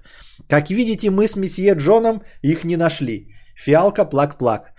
А от школьников, орущих возле машины и друзей, готовых э, полобызать меня во всех возможных вестах за возможность покрутить баранку этого КТ, это два, два, два ведра и тележка. Какие выгоды можно сделать напоследок? Выводы можно сделать напоследок. Никакие. Выводы – хуиводы. А месье Джону могу предложить приехать ко мне в гости. Погрустим вместе, поговорим за успешный успех. Можем даже побороться на руках на заднем сидении. Машинка-то четырехдверная, ГГГ. По скриптум. Константин заценил мои э, флексибельные номера? Это фотошоп, что ли, какой-то? Во-первых, твой текст очень похож, как будто бы он просто почти э, копипаста, лишь бы пройти этот э, антиреферат. Вот.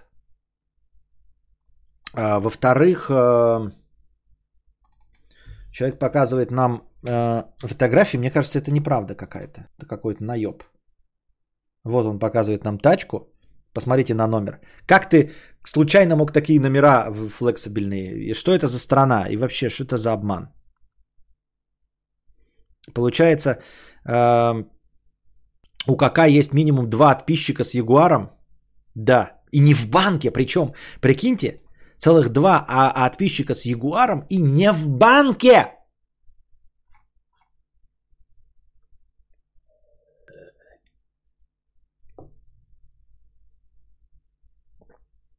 Вот такой Ягуар у ну, товарища. Ну, это, наверное, номер 8956 в Photoshop, да? Видно же, что он даже нарисован. BC нормально написано, а 8956 э, криво нафотошоплены. Ну, видно же, что криво нафотошоплены. Это вообще из Авито. В общем, нет у него никакого Ягуара. Хуйня вся это. Обман. Кости, какое ты принимал самое сложное решение в твоей жизни? Не было никаких сложных решений, потому что я говорю, ты не можешь знать, что решение сложное, если ты не знаешь, какой альтернативный исход. Может быть, самое сложное решение было, э, там, я не знаю, как купить какой-нибудь доширак э, на самом деле. Если бы я его не купил, то не обосрался бы, вышел и меня бы сбила машина. Она меня не сбила, и я выжил только благодаря тому, что, э, обосравшись, вышел на 5 минут позже из-за того, что съел доширак. Поэтому пфф. ты же не знаешь, как, как, какая альтернатива. Не может быть никаких сложных решений. Кадавр еще когда-то был Benz Club, который вы, выгуливал енот в перчатках. Номер вроде европейский, там к понтовым номерам проще относятся, и они не стоят как паровозы. Купил бы себе что-то более очевидное, Porsche какой-нибудь или Ferrari попсовый, а то взял какую-то тачку, которая сбоку выглядит как Peugeot. Ну да, да, да, надо брать вычурные тачки. Пусть даже старый э, какой-нибудь э, Porsche 911, вот как у Хэнка Муди. У него же старый этот э, 911. Все равно он выглядит так, как вот э, Pussy Magnet. Или, э, если мы говорим про ту же самую цену, по-моему, Porsche Кайман, да, говнище. Ну и во всяком... Это по словам Давидыча я видел. Он там где-то показывал, что надпись Кайман обозначает, что это не щук. Э, что это типа только телок впечатляет надпись Porsche, и они не обращают внимания, что там написано Кайман, а должно быть другое написано. Ну, тачка и тачка. Ну, вот, видите, вон Алина говорит, я бы тоже ничего не поняла, что это крутая машина. Ксения, ну и точка, и точка. Ну вот блядь, и э, у нас здесь, значит, хуйцы ездят, блядь, с ягуарами, и никаких им э, мохнаток. Ламбор... Ламборгини, Порше, Мерседес, а на вид это Пежо. Номер украинский, по нему пробивается Овно Дастер, понятно.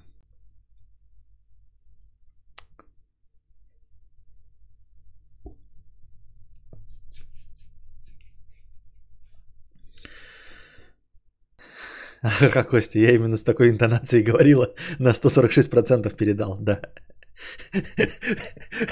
Пёзды, что с нас взять? Пёзды. А, пёзды, что с нас взять? Сука. Да.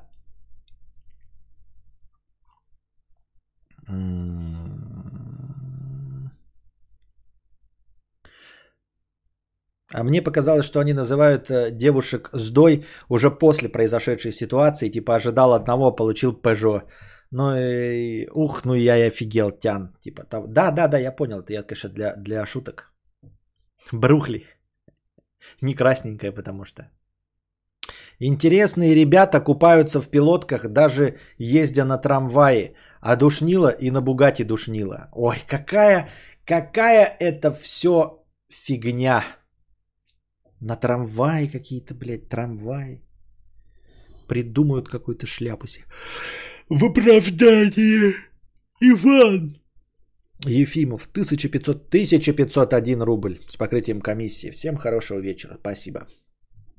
Молодой, 350 рублей. Хочу узнать твое мнение, что делать, если не можешь оставаться наедине с собой и со своими мыслями, перекрывая время единения какими-то чужими, те же подкасты. Шиз и в дурку, что ты делал в такой ситуации? Очень многие на самом деле живут э, э, с неспособностью остаться наедине с самими собой. Это очень распространенная проблема. Не, я не знаю, даже может это не проблема, а черта современного человека. Когда даже имея возможность не нагружать себя информационным шумом, люди все равно предпочитают не давать себе задумываться. Возможно, это единственный шанс не замечать плакат на стене, за которым дыра. Возможно. Именно поэтому так популярны наушники а, и аудио. На самом деле это же вот и есть побег от самих себя, когда люди используют лучшее время, чтобы остаться наедине со своими мыслями. Это, например, пробежку или прогулку в парке или поездку на автомобиле а, занимают ее прослушиванием какого-нибудь аудиоконтента. Все равно какого. Быкова, Познера, меня, Дудя или даже музыки. Вот. Тем более музыки. Э, люди просто не могут остаться наедине со своими мыслями. Потому что проблем и так до ебаной тучи. Тебе и так хватает. Есть насущные бытовые проблемы, которые пробиваются сквозь музыку Быкова, э, Кадавра, Глебыча, и Дудя и всех остальных это как прочистить, э, я не знаю, слив воды, заплатить за ЖКУ, э, как заткнуть соседей по ночам. Если ты прекратишь поступление информационного шума, то ты для себя еще начнешь задаваться вопросами, а зачем я живу? А нужен ли я здесь кому-нибудь? А какова цель моего существования? А ради чего все это? А вот с этими вопросами очень сложно справиться.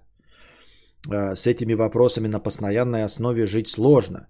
И если я как творческий человек могу это все хотя бы сублимировать куда-то, выдавать, то есть, ну, не то чтобы монетизировать, как другое слово э, подобрать. Монетизация это когда ты что-то переводишь в деньги, а как я перевожу это вот в какой-то э, в содержательный контент. А если ты человек занятой и с 9 до 6 вкалываешь и бросаешь копье, то у тебя нет никаких сил потом как-то разбираться со своими тараканами в голове. Поэтому для того, чтобы не дать тараканам в голове разговаривать с тобой, ты постоянно их заглушаешь каким-то шумом. Музыка для этого прекрасно подходит. Ведь раньше э, музыки не существовало вообще. Она существовала только в специальных залах с музыкальными инструментами, с людьми, которые умеют этими музыкальными инструментами играть. То есть в 1850 году ты не мог весь день, э, кося траву, слушать э, круглые сутки какой-нибудь рэп или еще что-нибудь. Вообще что угодно. И рассказы другого кадавра ты тоже слушать не мог. Ты мог находиться только наедине с самим собой. Но у тебя и не было, у тебя и не было предпосылок. У тебя и не было точек отсчета. Тебе никто не говорил, что можно, оказывается, задаться вопросом, а для чего я живу, зачем и почему, и какова цель моего существования. И проблемы, которые тебя волновали, бытовые, а, они по большей части, в общем, э, упирались в, одну, в один простой ответ. Баре решит, что мне надо. Там, ты не думал о том, что у тебя не хватает одежды, барин решит. Ну или кто там, э, э, управляющий двором главный. Вот. И поэтому, когда ты косил косой э, траву в течение нескольких часов, в абсолютной тишине на свежем воздухе и стрекотали только стрекозки, ты не задавался этими вопросами, потому что тебе никто не рассказал, что ими можно задаваться. Ты не читал книгу Чернышевского «Что делать», ты не читал классическую литературу Достоевского и всего остального. У тебя не запущены были эти процессы, которые заставляют задавать такие вопросы. А бытовые вопросы, которые тебя волновали, они были но я не, нельзя говорить, что они проще, потому что для каждого из нас, конечно, их бытовые вопросы самые важные. Но, тем не менее, бытовые вопросы есть бытовые вопросы.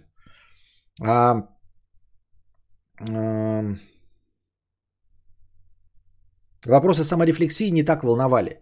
А сейчас в современном мире а, ты с самого начала проходишь школьную программу по классической русской литературе и уже чувствуешь всю эту хтонь. Потом ты идешь на работу, потом ты слушаешь подкаст Кадавра, который намекает на тебе, тебе о том, что ты живешь как-то не так, потому что кидаешь копье с 9 до 6 и не приносишь никакого пользы, никакой пользы обществу. Э, кадавр тебе задает вопрос, э, ради чего и почему существуют войны, почему люди вокруг такие тупые, почему черные полосы в телевизоре с соотношением сторон 16 на 9, чтобы что, зачем и почему. И вот когда ты выходишь один, и вокруг нет кадавра, нет дудя, а, нет твиттера, который говорит, что ты живешь плохо, и плюс твои еще бытовые проблемы, и ты остаешься наедине с самим собой, то все твои тараканы вдруг э, понимают, что они в тишине и начинают тебе задавать вопросы. И чтобы они их не задавали, ты такой, ой-ой-ой-ой-ой-ой-ой, пусть лучше кадавр ищет ответы на эти вопросы. Включу-ка я кадавра. Ой-ой-ой-ой-ой-ой-ой, может быть какую-нибудь музыку, металл погромче чтобы я подпевал, чтобы я бежал в ритм этой музыки, чтобы я слушал тексты какой-нибудь певицы Максим и сопереживал ей, потому что это ее проблемы, и она их как-то будет решать, а не я буду отвечать на вопросы тараканов в моей голове. Так что по количеству наушников, по количеству людей в наушниках, по количеству колонок в автомобилях, можно сделать вывод о том, сколько людей на самом деле не могут остаться наедине с самими собой.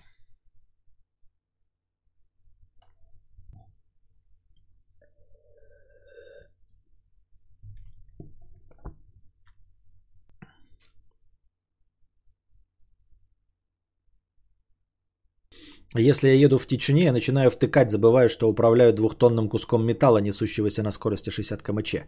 А вот почему ты начинаешь втыкать? Почему ты начинаешь втыкать, если перед тобой картинка, ее перед тобой никто не загрывает? Это потому, что у тебя вдруг шестеренки начинают двигаться и запускают процессы, и ты начинаешь вопросы. Я не говорю, что вопросы должны быть обязательно какими-то сложными, да? Э, вопросы самоопределения или реализации. Нет. Просто всплывают даже бытовые вопросы, о которых ты старался не думать. Вот, они все всплывают, любые вопросы. А особенно в нашем перенасыщенном мире э, событий, э, ты начинаешь вспоминать весь кринж, который ты сделал сегодня. Дали тебе 10 минут, ты вспомнил, как ты опозорился э, сегодня. Дали тебе 20 минут, ты за всю неделю вспомнил, как ты не ответил начальнику, как ты подумал, что телочка помахала тебе рукой. Как ты э, сказал чу- чуваку не влезать в очередь, он тебе что-то сказал, а ты не придумал ему ответ. Вот сейчас самое лучшее время, чтобы придумать ответ э, тому чуваку, которого ты видел неделю назад в очереди в Ашане. Охуительное время, чтобы придумать ему ответ. И ты придумаешь этот ответ, только ни для чего.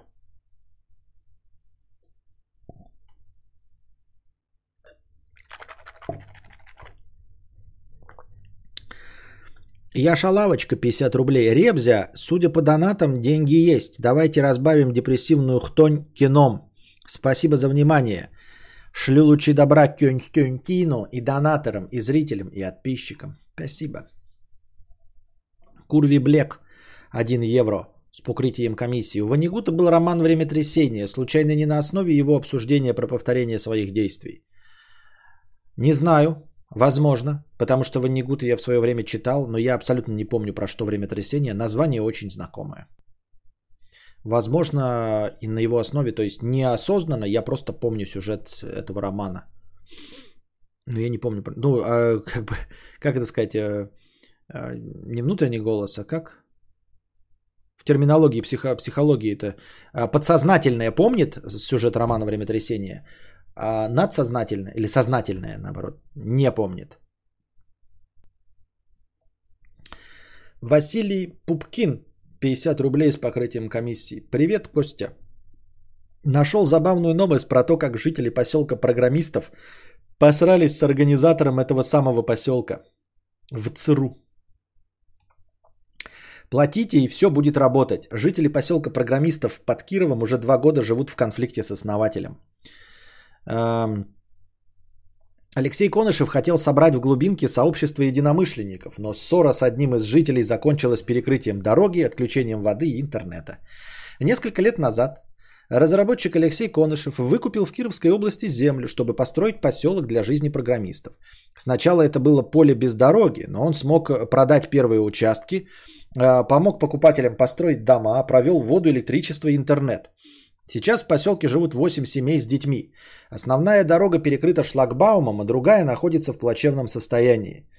Шлагбаум поставил Конышев после затянувшегося конфликта с жителями, он потребовал от них платить за проезд. Перед этим он отключал некоторым семьям интернет.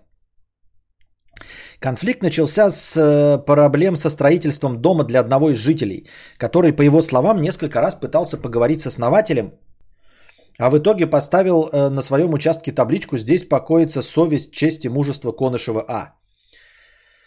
Разбираемся, что происходит в поселке.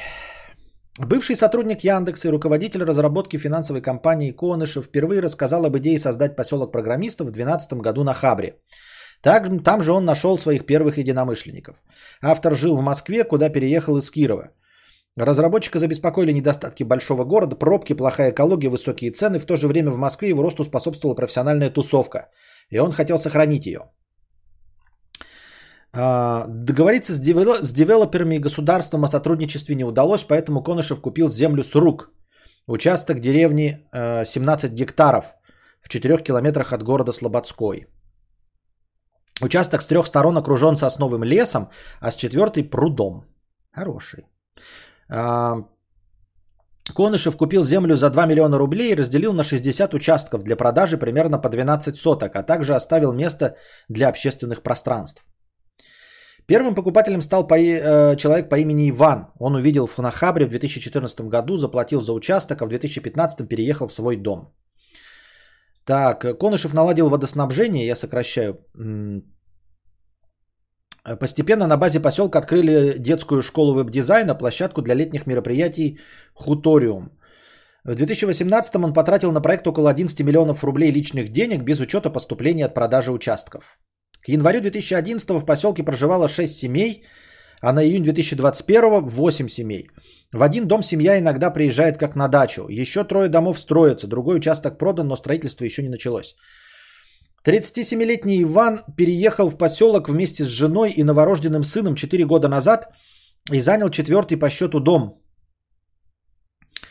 А... Так. А, Иван купил пустой участок, а строительством дома занялась бригада Конышева. Позже э, Иван заметил, что часть материалов для строительства максимально дешевые.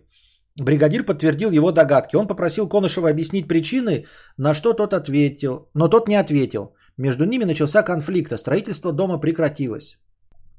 У меня до сих пор в котельной оголенные провода, которые оставили электрики. У меня нет возможности это исправить, нет проекта электрики, потому что я впервые строил дом.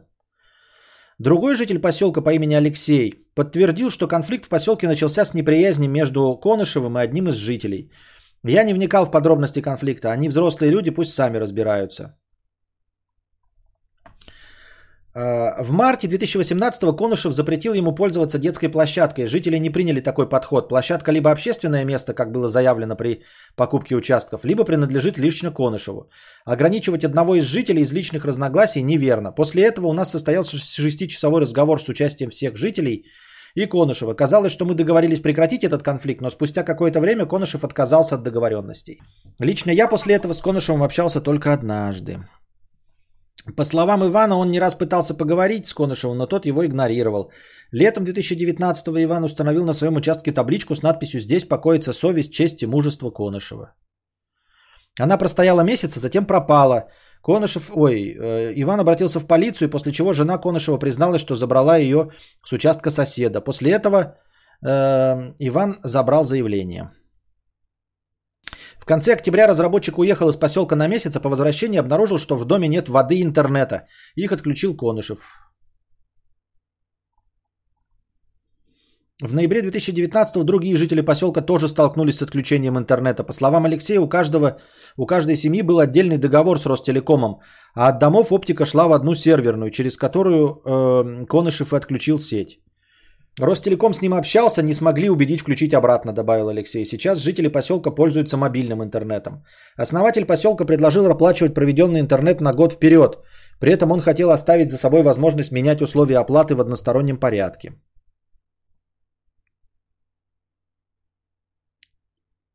Лейтмотивом всех отключений было «платите и все у вас будет работать», а платить не за что, так как все эти блага были обещаны при покупке участка. В 2020 году конфликт дошел до закрытия въезда. А, в ноябре в группах Иван написал, что Конышев перекрыл единственный проезд к пруду и поселку автоматическим шлагбаумом. По словам а, Ивана, основатель поселка предложил жителям платить за дорогу. После публикации межрайонная прокуратура провела проверку и подтвердила, что владелец грунтовой дороги, которая ведет к поселку, ограничил проезд. Однако проезд к поселку должна обеспечивать администрация Денисовского поселения, к которому относился поселок. Муниципальная дорога находится в 140 метрах от дороги Конышева. Власти получ- получили эту территорию в 2016 после отказа прежнего владельца.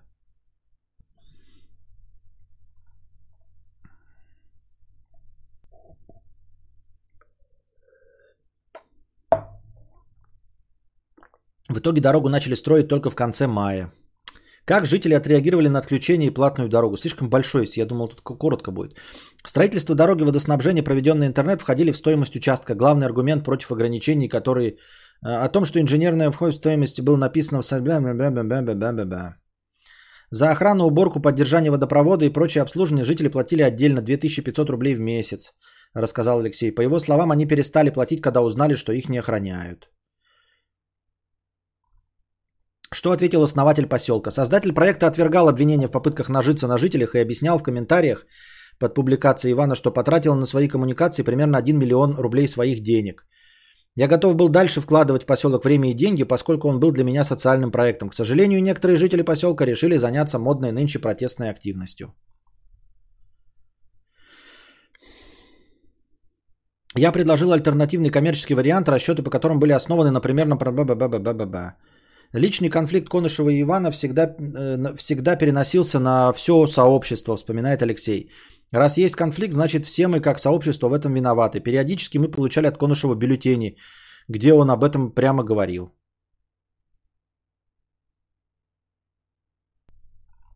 Ну и чё, блядь, вот и чё.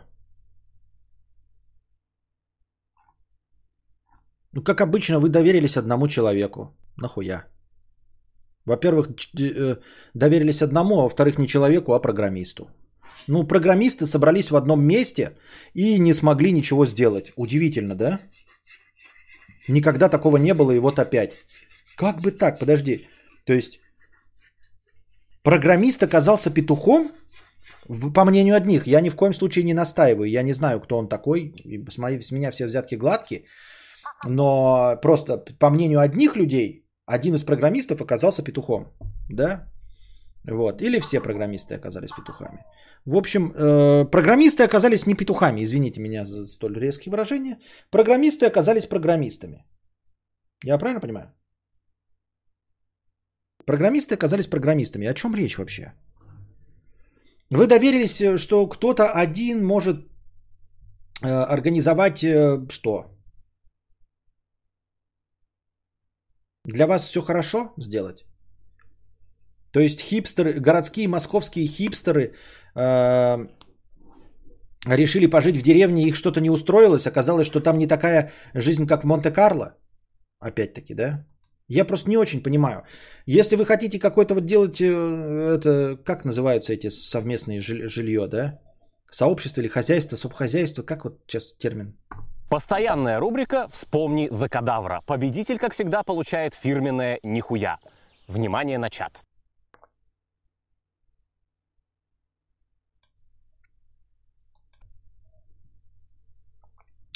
Donation Alerts. Имена донаторов закрыты за невидимым окном. Поставь их на верхний слой. Они в верхнем слое. Это потому, что ваши э, донаты закрываются, потому что вы кидаете туда длиннющие ссылки. Если там длиннющая ссылка, то донат закрывается. Понимаете? Да он как бы становится длинным и не влазит. Вот и все. Коммуны, кибуц, коворкинг, коммуналка. Нет. Эм... Ну, эти, когда веруны собираются и дома так строят, как называются? Ну, коммуны, да, но я не имел в виду не это.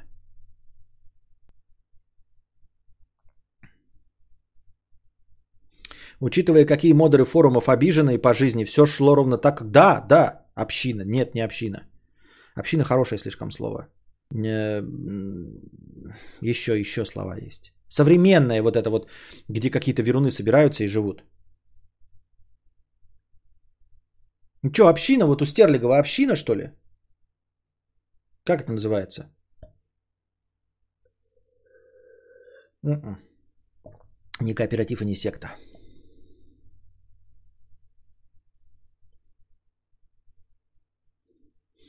Но так вы пока ищите, ищите это слово. Сквот, поселение. Вот поселение только не, не просто поселение, а как? Не просто поселение же. Там какой-то там как-то сов поселение, хов поселение, что-то такое, что? Вот, э, слобода. А, нет, э, э, в общем, я не вижу ничего удивительного. Во-первых, это программисты, да, а, во-вторых, э, ну, люди, работающие в интернете, то есть это программисты, это э, хипстеры, живущие в городе, да. И в-третьих, э, ну, в, в принципе, люди. Ничего необычного не вижу. Максимум, что можно делать, это вот когда вы с семьями решаетесь и просто с самого начала покупаете рядом участки и вместе в складчину делаете дорогу, вместе в складчину делаете интернет – или еще что-то в этом роде. Ну и есть у вас один председатель, как это обычно и бывает во всех дачных кооперативах, есть председатель, избираемый на время. Этот председатель заменяется, занимается аккумулированием средств. Конечно, он может быть не чист на руку, вот, этот председатель дачного кооператива.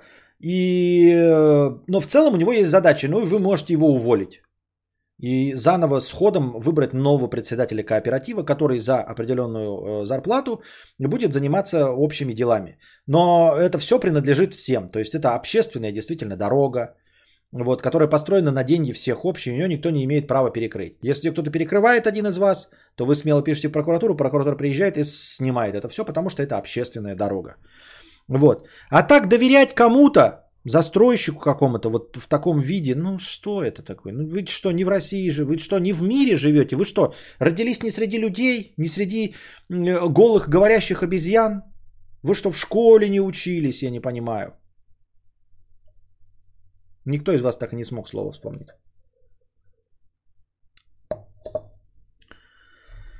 Вот я сейчас зайду в Google, да, и сразу найду, блядь.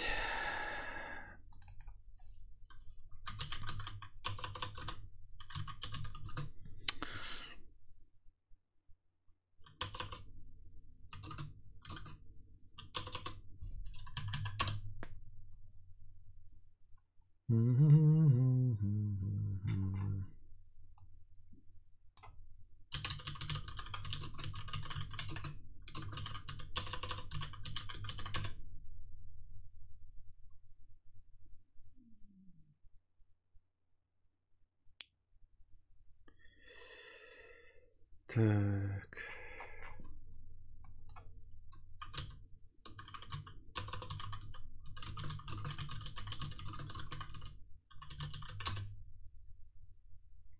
Экопоселение. Никто из вас не смог вспомнить слово экопоселение. Ну, молодцы, что. Вот спрашивается, да, вопрос Гугла. Никто из вас не смог правильно воспользоваться Гуглом, чтобы найти слово экопоселение.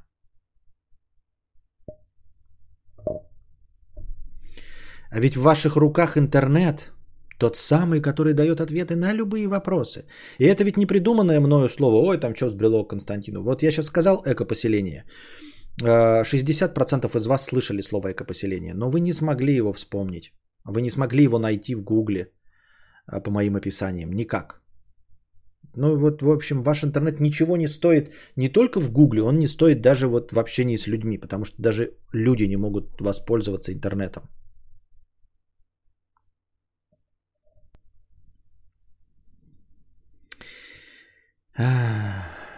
Ваши проблемы с тянками и ягуарами ничто. В мой Геленваген они даже не садятся, что кардинально отличается от ожиданий. Не смотрите, что Геленваген воображаемый, факт остается фактом. Ну типа походу хотели сэкономить, получив какие-то плюшки от своего человека, а в итоге пожрали говна. Я, конечно, человек неплохой, э, но такому же, как я, э, я бы, конечно, тоже не доверился. Да, да, я бы тоже такому, как я, не доверился. Тоже блогеру бы довериться, ага еще.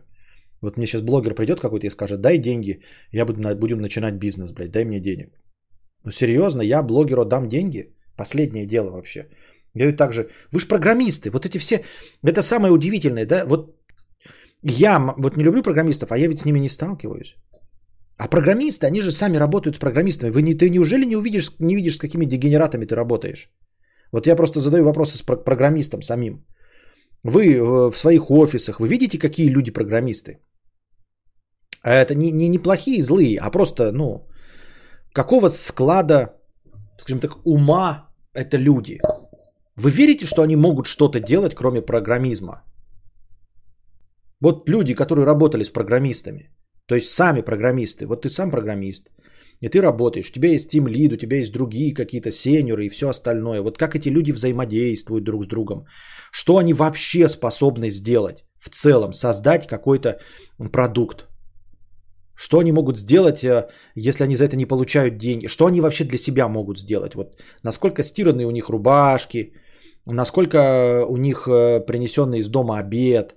Вы же поэтому можете судить, вот что э, сообщество программистов, что, какую способно проблему решить? Сообщество программистов – это же ну, то же самое, что сообщество видеоблогеров. Вот вы киньте, блядь, блогеров в лес, ну и через неделю они просто все будут мертвы.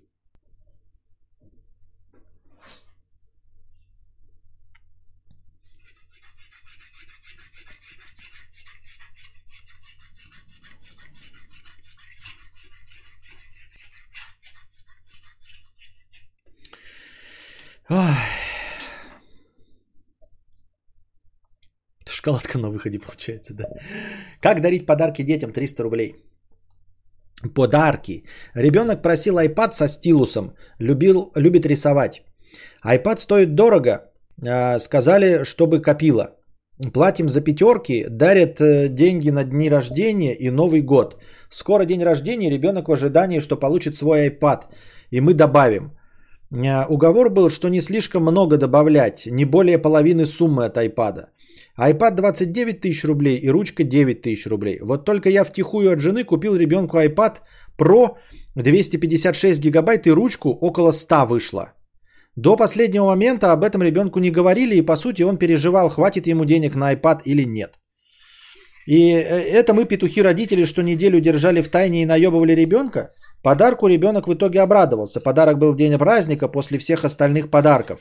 Понтанулись знатно. Ребенок доволен аж до слез. Я так-то хотел сказать ребенку, что мы в любом случае добавим денег и после ДР пойдем и купим, но жена не разрешила. Не понимаю вашей проблемы, честно говоря. Ну, то есть, я не знаю. Типа, понятия не имею. Вроде звучит как ничего страшного. Вроде звучит как действительно логично, чтобы э, ну, ребенка чуть-чуть под, под, под, э, научить э, копить деньги. Действительно, не, не говорить, что вы любую сумму добавите, иначе он будет профукивать, а просто пускай да, вот с измальства учится обращаться с деньгами. Вроде все хорошо. Ну, то есть я про 100 тысяч, то, что ты там купил получше, это другой вопрос. Про то, что вы не говорили, что в любом случае добавите сумму, какая бы она ни была, выглядит как правильно. Э, выглядит как здравая идея сказать ребенку, что он должен накопить минимум половину суммы. Вот, чтобы он, э, ну, чтобы он представлял себе, что э, не нужно спустя рукава копить, что в любом случае, что вы ему в любом случае купите. Вы ему говорите, что нет, не в любом, только если ты действительно постараешься и накопишь. Выглядит как вполне себе здравая мысль. Так, на первый взгляд. Не вижу ничего плохого. А, то, что купил в итоге 256 и прочее, ну, добавил и купил больше, чем... Ну, ну я не знаю, честно говоря, не знаю.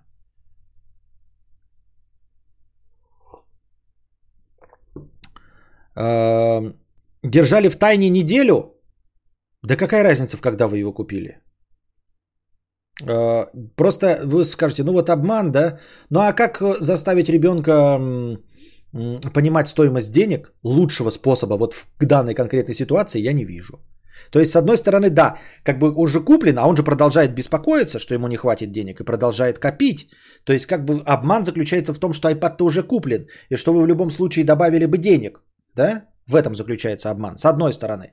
Но с другой стороны, если сказать по-честному, да, если быть э, предельно откровенными с самого начала, то это на самом, ну, не позволять ему копить не показать ему ценность денег тогда. Я правильно понимаю? То есть задача у нас была, а, помимо всего прочего, поскольку дорогой, чтобы он его ценил, да, и не сразу разломал и прочее, нужно было показать ему стоимость вот этого а, приобретения. Друг, какой другой способ? Мы подумаем такой, возможно, вы не правы, да, например. Тогда давайте альтернативный способ показать ценность этого подарка. Я не вижу альтернативного. Так на вскидку я не вижу лучшего альтернативного способа показать ребенку, что это э, не одноразовая игрушка, и что он тоже к ней приложил усилия. Я не вижу. Но чистый черт в тайне от жены, плюс похерил договор с ребенком, солгал сразу двум близким людям. Ну вот задача-то какая стояла? Задача стояла показать ребенку, что э, копить сложно. Вот. Э, покупать что в день надо было, я не понимаю. В чем проблема? Куплено и куплено. Покупать нужно было прямо в день э, перед, перед днем бегать, метаться, вместо того, чтобы найти лучшее предложение. Это что за бред? Как-то по-другому рассказать это, да, сказать, что ты получишь свою, если накупишь, накопишь вот достаточно денег, ты получишь подарок, какая разница, когда он куплен? Можно было за неделю до попросить у ребенка деньги и пойти купить. Тогда бы ребенок знал и не переживал. Может, он неделю еще копил? Ну, я не знаю, это я говорю. Ну, ну, то есть, просто с разминкой в неделю из-за того, что он э, захотел раньше купить, а подарок приобрет, при, преподнести именно в день рождения, не такой уж большой провал. Просто поддержать. Во-первых, э, раскрытие этой э, правды не необходимо. То есть нет никакой э, никакого, никакого смысла рассказывать дочери, что iPad куплен неделю назад. Ты просто отдаешь и говоришь, что он куплен 5 минут назад. Вообще нет смысла раскрывать, что это ложь.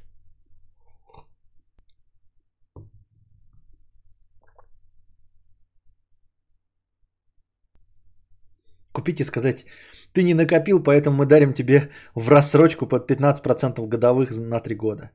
В далеком-далеком прошлом подруга хотела новый iPhone, ей отец бумер подарил э, прошлую модель. Знатно у нее башню снесло тогда. Нихуя себе.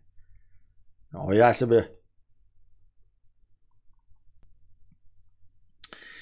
Бартель, Лендерт, Вандер... Что? Лови простынку, надеюсь, не слишком хтонь. Прошу дочитать до конца.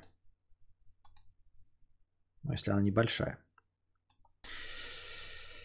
Так, давайте небольшая песен пауза и потом эту по, по простыню.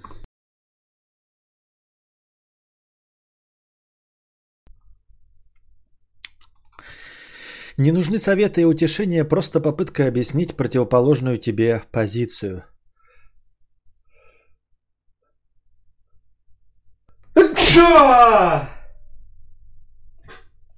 Это простыня текста. В подкасте с Кузьмой ты говорил, что не понимаешь переживания некоторых людей за отсутствие отца в их жизни. Я прожил без отца, скончался, и мне в семье никогда не хватало крепкого мужского плеча. Мне не хватало человека, который рассказал бы мне, как правильно повести себя в том или ином конфликте. Я чувствовал себя каким-то неуверенным в мужском обществе. Из этого состояния меня вытягивали друзья, которые учили драться, выходить из передряг, общаться с гопниками и так далее. А, сразу же, меня отец не учил драться, а, не, не учил выходить из передряг, не учил общаться с гопниками и ни разу не рассказывал как правильно вести себя в том или ином конфликте. И это не неправильное поведение. То есть я не говорю, что мой отец плохой или что-то в этом роде. Я просто говорю, что это не входит э, в, скажем так, распространенный круг обязанностей отца. С чего вы взяли, что ваш конкретный отец стал бы это делать? Вот мой отец прекрасный отец, но никакой вот этой херне он меня не учил никогда. Понимаете? А, из каких передряг или как вести себя это уверенно в мужском обществе. Не было такого. Как вы себе представляете этот разговор? Ну садись, сынок, теперь я... Вот смотри, а, вот так вот заворачивается болтик, да, вот, эм, когда ты прибиваешь гвоздь, ты бьешь э, вот по этой стороне молотком, да, вот. А в случае, если товарищ назвал тебя говном, ты назови его говном в ответ. Не было такого. м Никогда такого, ни одного разговора за всю мою жизнь такого не было. Вот. И уж тем более, как общаться с гопниками, этому тоже меня не учил, не учил меня отец. И я ни в коем случае не ставлю ему это в вину, и потому что я понимаю сейчас, да, с, с точки зрения своего опыта жизненного, что этому научить нельзя, что это полная хуйня, все и бред. Вот. Любые советы, и уж тем более обучение на таком уровне. Это ж полная хуйня. Что вот, как он меня научит общаться с гопниками? Какой он мне может дать совет? Понимаете? меня мама учила, если гопники, беги. И это, да, хороший совет. Но это говорил мне не батя, а мама, и все. Потому что гопники тебя могут зарезать. А вот тех, кого учили отцы, я видосов 100, 100 таких видел которых отцы учили. Ну, порезанные, вот это вот все, э, это, э, которые отстаивают свою позицию, там защищаются, и потом в РУЧП видосы выложены. Вот таких я видел, да. Вот. Из каких передряг выходить? Какие передряги были у моего отца, которым, из которых он меня мог научить? Что, что делать, если ты купил биткоины по 20 тысяч долларов, а потом упал их курс? Нет, не учил меня отец. А, что делать, если ты блогер, а упали донаты? Эм, нет, не учил меня отец. Э, что делать, если у тебя тарахтит Volkswagen Polo седан? Он, к сожалению, тоже не знает, потому что у него не было за всю его жизнь ни одной иномарки. Вот. Э, и что, ну и типа совета пойти к ремонтникам он тоже дать не мог, потому что сам всегда ремонтировал отечественный автомобиль. О чем может быть? А какой мог тогда еще совет дать? Я что-то не понимаю.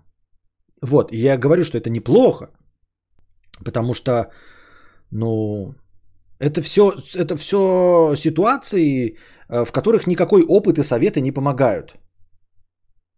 Вот. Как рыбу ловить, вот это да, рыбу ловить, там, э, как что-то делать, э, но тоже в силу современных технологий, эм, боюсь, что знаний, которые дал мне отец, их, наверное, процентов 10.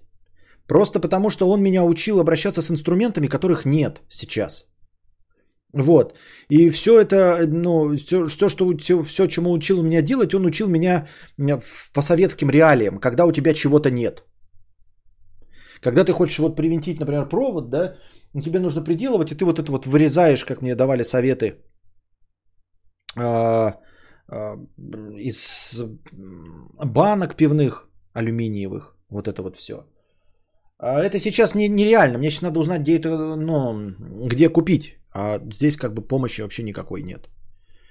Вот, поэтому просто реалии, потому что у него устаревшие знания советские были, а сейчас столько, столько много инструментов и новых э, решений по поводу всего этого, что эти советы не актуальны.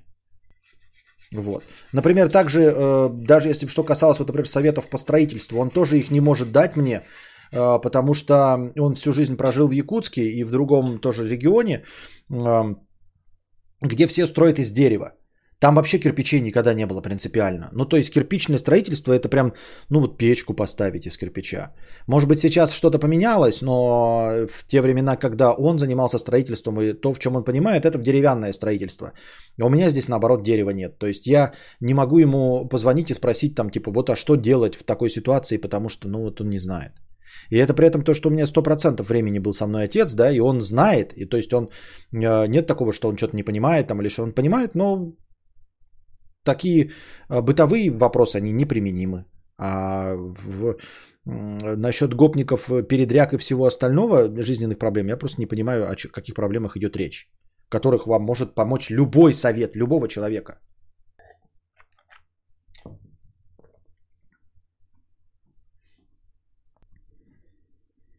Вот. Может быть, это все связано с тем, что разница в поколении такая ощутимая у нас. А, дело в том, что он поколение советского человека, а я уже ухватил поколение интернета. То есть, э, если бы, например, эм, он жил в 50-х годах, а я в 70-х, скорее всего, э, его знания э, использовались бы мною гораздо чаще. Да? Или, например, если бы он родился в 20 2020 году, а я в 2040, может быть, между нами была бы не, не такая большая пропасть именно в цивилизации. А у нас того, что, понимаете, он работал, э, э, рук, ну, не, не руками, конечно, интеллигент, но умеющий все делать руками. Но это все сейчас неприменимо. Вот все эти знания, которые я от него получил, они неприменимы. Нельзя в этом никого винить, понимаете? Но то есть история изменилась просто, вот и все.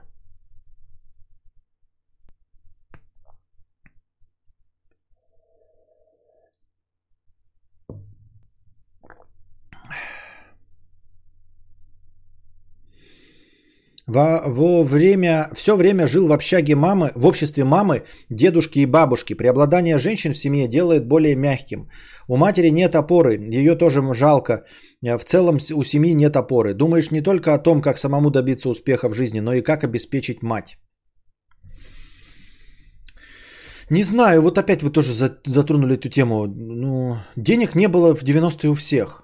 Вне зависимости от того, э, какой э, половозрастной состав был у вашей семьи. Кроме всего этого, у меня ряд комплексов. Когда кто-то из приятелей рассказывает, как проводит время с отцом, я тоже хочу с кем-нибудь съездить на рыбалку. Меня никогда не возили. Возиться вместе с машиной в гараже, просто слушать какие-то отцовские истории и так далее. Знакомым отец может что-то подарить, поддержать материально или психологически в тяжелой ситуации. У меня такого нет. Из-за этого проявляется зависть, за которую себя корю.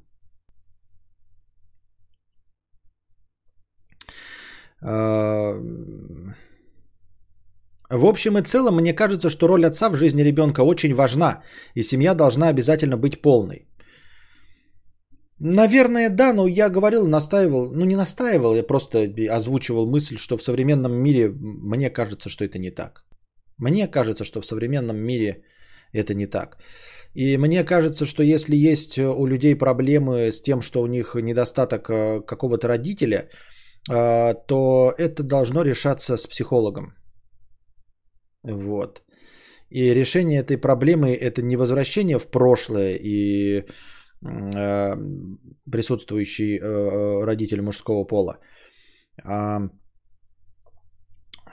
ну, проблема в том, что если это бы родитель был, то сегодня ты бы мне писал донат э, по поводу своих комплексов, которые сделал тебе отец, или каких-то других комплексов. Вот. Э, по поводу за, ну, неоправданных ожиданий. Ты бы сегодня жаловался на то, что у тебя отец не такой, какой должен был бы быть. Понимаешь? Потому что я считаю, что э, вот ты пишешь обязательно быть полной семьей, должна быть обязательно полная семья должна быть в 1800 году, э, когда от того принесет отец еду или нет, зависит сдохнете вы с голода или нет. Сейчас ты с голода не сдохнешь. Э, мать сумеет тебя, ну, при условии нормально работающая мать, сумеет тебя прокормить. С голоду не сдохнешь. Все остальное, всему остальному тебя может научить общество. И под обществом я имею в виду и в том числе и кино, и книги, на которых воспитываются в том числе и в полных семьях, и интернет, и бабушка с дедушкой.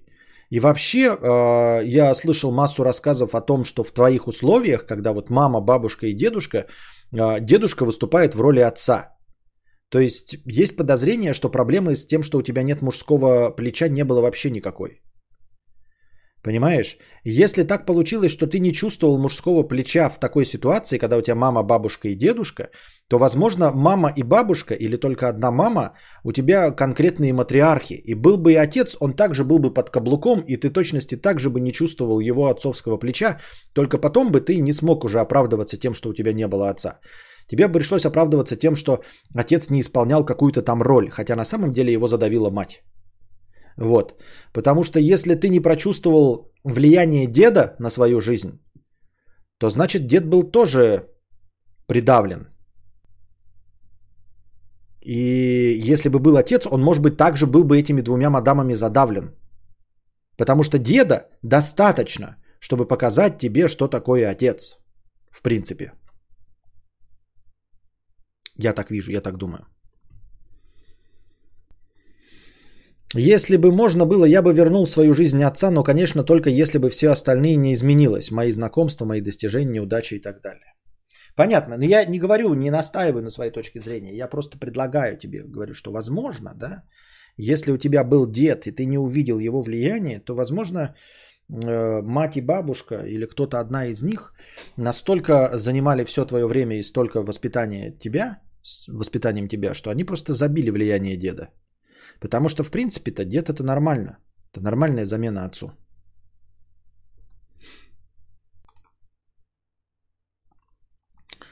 Лешка 150. Сегодня задонатил Букашке 25 тысяч, чтобы она мне свитер связала. Вот это я понимаю, а не эти ваши тачки. А, нет. Ты думаешь... я не понимаю, чем ты хвастаешься и на что ты рассчитываешь. То есть ты думаешь, что задонатил 25 тысяч и у тебя больше шансов, э, чем у обладателей Jaguar F-Type? Серьезно? Ты на это? Или ты что имел в виду? Что разговор про тачки был, что люди тачками умели привлечь внимание женщин. Ты думаешь, что ты 25-тысячным донатом привлек внимание букашки? Серьезно? На это ты рассчитываешь?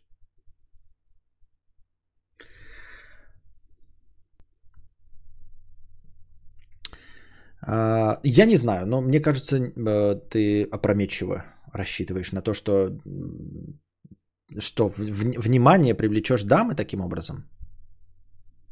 Не знаю, мне кажется, нет. Батя говорил, что в случае, если тебя унижают, э, пытаются унизить быдло, то можно бить. Однажды зацепился с районным попа- э, гопарем и всек ему. Через неделю меня отмудохали четверо. Вот и слушай отцовские советы. А, понятно. Ну, нет, понимаете, это же нельзя сказать, что твой отец был неправ или еще что-то в этом роде. Это просто к тому, что эти советы в принципе неприменимы. Вообще. Ну, то есть, гопник гопнику рознь, передряга передряги рознь. Человек, с которым ты встретился, в, в сравнении с тем, кто встретился твоему отцу, это рознь. Твой отец может быть кто угодно, понимаешь? Твой отец может давать дельные советы для человека и его телосложения. Может быть, он прекрасно дрался. Может быть, он был здоровым, сильным и упитанным, а ты программист. Ну и что ты с этим будешь делать? Ты не можешь пользоваться теми же со, э, телодвижениями, что твой отец, просто потому что ты не умеешь драться. Я так думаю, мне так кажется. Разве нет?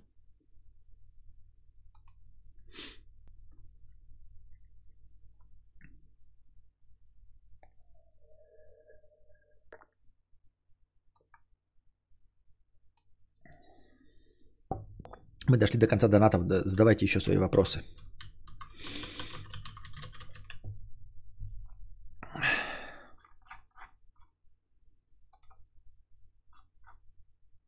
Дико странный аргумент. Мне пришлось маме деньгами помогать, нужен папа. У моего друга ни папы, ни отчима не было, а мама на яхтах возила. Вот. Отцы, как правило, сбалансированные. Не трахают мозг, но не дают э, просиживать э, штаны. Мамки в семьях обычно либо делают так, что ребенок под полным контролем, либо вообще пиная одно место и все хорошо. Я не знаю, честно говоря. Вот я как-то над этим никогда не задумывался. И у меня нет э, образа эталонного отца. В смысле, у меня есть отец, но у меня нет э, мыслей по этому поводу. Я понятия не имею, как надо. У меня нет никаких претензий к моему отцу. Мне, я считаю, что все было прекрасно, но при этом э, какие-то вещи, о которых вот говорит человек, у меня их не было. И я считаю, что прекрасно, что у меня их не было. Вот, и что э, отец меня не заставлял таким телю заниматься. Часть вещей, которых ему не хватало, мне отец заставлял делать. И лучше бы их никогда не было, этих вещей.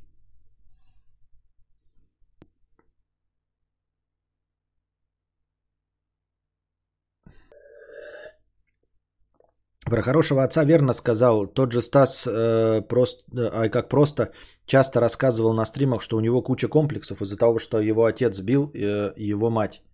Бил его мать, его и мать, а также пил. Я всю жизнь жил на две семьи, никто не обижал. Э, две семьи любил и отчима тоже очень, и женщину отца. Вот. Ну, то есть, опять, ну это разговор о чем? У тебя же был отец. То есть, он же не говорит, что отец э, должен обязательно... А, ну как? У тебя было две полные семьи, так о чем речь-то? Тебе нравится, у тебя было в два раза больше, чем надо. Константин горло болит уже неделю, глотать больно, ничего не помогает. Чем в русских деревнях лечат? Расскажи секрет. Я не знаю. в русских деревнях лечат тем же самым, что и у вас. Чай с маслом и медом. Да? Зеленый чефирь с, с маслом.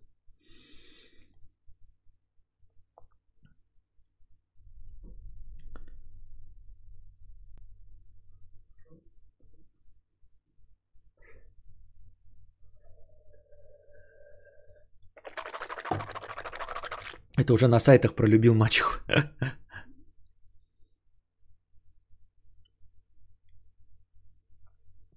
Какой чай с маслом к врачу? Да я шучу так. Спасибо, попробуй. Не надо ничего пробовать, я пошутил. Нет, не надо чай с маслом. Тебе не понравится чай с маслом. Я имею в виду не чай с хлебом и с маслом, а масло в чай. Не, это не надо пробовать, тебе не понравится. Ребенку нужно внимание и деньги, а не отец. Вот вечно это полная семья, полная семья, да нахер это надо. Ну, э, жестковато Мия, но я скорее склоняюсь к точке зрения Мии. Да. В современном мире нет никакой необходимости в полной семье. Все равно, вы, э, э, понимаете, ваша точка зрения, она не неправильная, другая, да?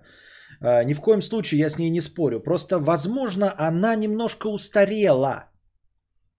Вот. Возможно, действительно, мальчику 20 лет назад нужно было что-то рассказывать. Как себя вести, что, зачем и почему. Сейчас для всего этого есть интернет. Вы скажете, ну в интернете полно говна, ты же сам говорил. Да, но суть в том, что современный отец все равно не сможет э, пустой стакан наполнить только своими знаниями.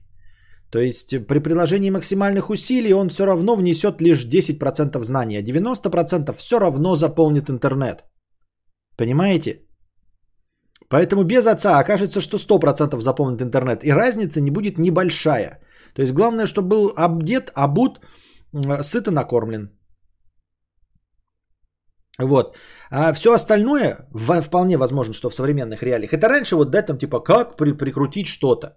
Сейчас я все равно соврем, современными инструментами, я все равно обращаюсь не к опыту отца, а к опыту интернета. Понимаете? И в будущем люди будут обращаться все равно к опыту интернета. Я так думаю, мне так кажется.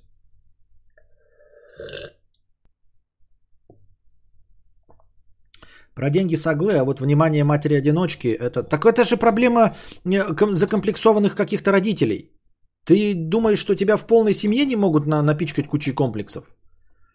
Ты, может быть, думаешь, что у тебя комплексы только твоей матери-одиночки, но ты почему-то и думаешь, что если бы был отец, то он бы э, сбалансировал. А что если бы отец пришел, и у тебя было бы в два раза комплексов больше? Комплексы матери-одиночки и еще и отца неуверенного в себе. Как тебе такой вариант?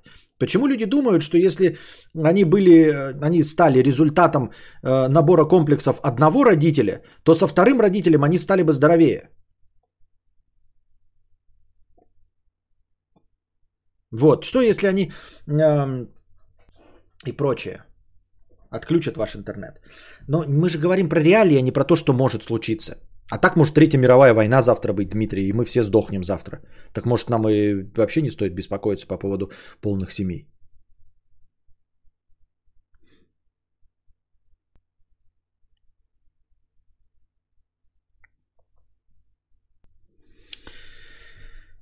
А вот внимание матери-одиночки это пизда. Тупо загуглите горький хлеб мамкиного сына. А, батя хотя бы служит громоотводом получаешь только половину всех этих вниманий. Я не знаю, вот я и говорю, я так на самом деле это вот просто в пустоте рукой в, тем, в темной дыре вожу, еще, еще ничего не знаю об этом. Я, конечно, хочу быть хорошим отцом, но я не знаю, что это такое. То есть э, я не могу повторять опыт своего отца, потому что я э, современный человек, потому что я выращиваю не такого человека, который ну, э, родился в Советском Союзе. Вот. Но одновременно я выращиваю человека, которого еще не было. Если бы мне нужно было вырастить советского гражданина, я бы взял опыт советского гражданина. А я сейчас выращиваю современного человека интернета. Еще нет таких людей, современных людей интернета. Мне на, не, не на чей опыт э, опереться. Мир стремительно э, меняется, представления о психологии и воспитании меняются. Поэтому я не представляю, что, ну вот, что делать. Вот как, как мне быть хорошим отцом? Меня эта проблема очень тревожит и волнует, но я понятия не имею, что делать. И главное, что мы не можем с вами прийти к какому-то компромиссу и консенсусу. Вы не сможете меня ни в чем убедить. Не потому, что я неубеждаемый, а потому, что никто из вас не может быть авторитетом. А как вы можете быть авторитетом? Никто из вас не воспитывал современного человека. Человек современникус. Никто из нас не имеет этого опыта.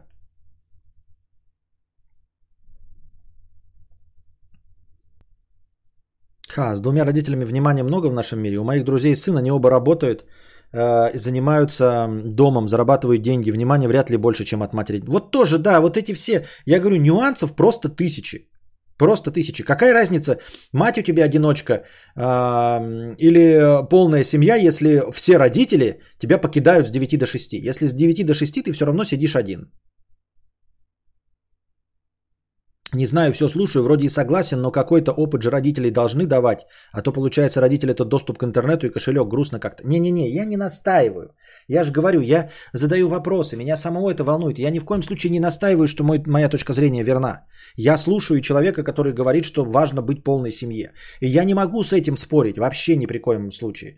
Возможно, Дмитрий, и ты абсолютно прав, да, и э, донатор абсолютно прав. Я просто говорю о том, что я как раз-таки не могу спорить потому что я абсолютный профан в этом деле. Я не могу спорить, потому что ничего в этом не понимаю. Я бы мог бы, знаете, хотя бы говорить на опыте, если бы я был экстравертом, у меня было бы куча друзей, семейных пар там, или я просто бы, ну, как, например, в какой-нибудь кавказской семье, когда очень много разных родственников, очень много разных семей с разными ситуациями, я бы что-то мог.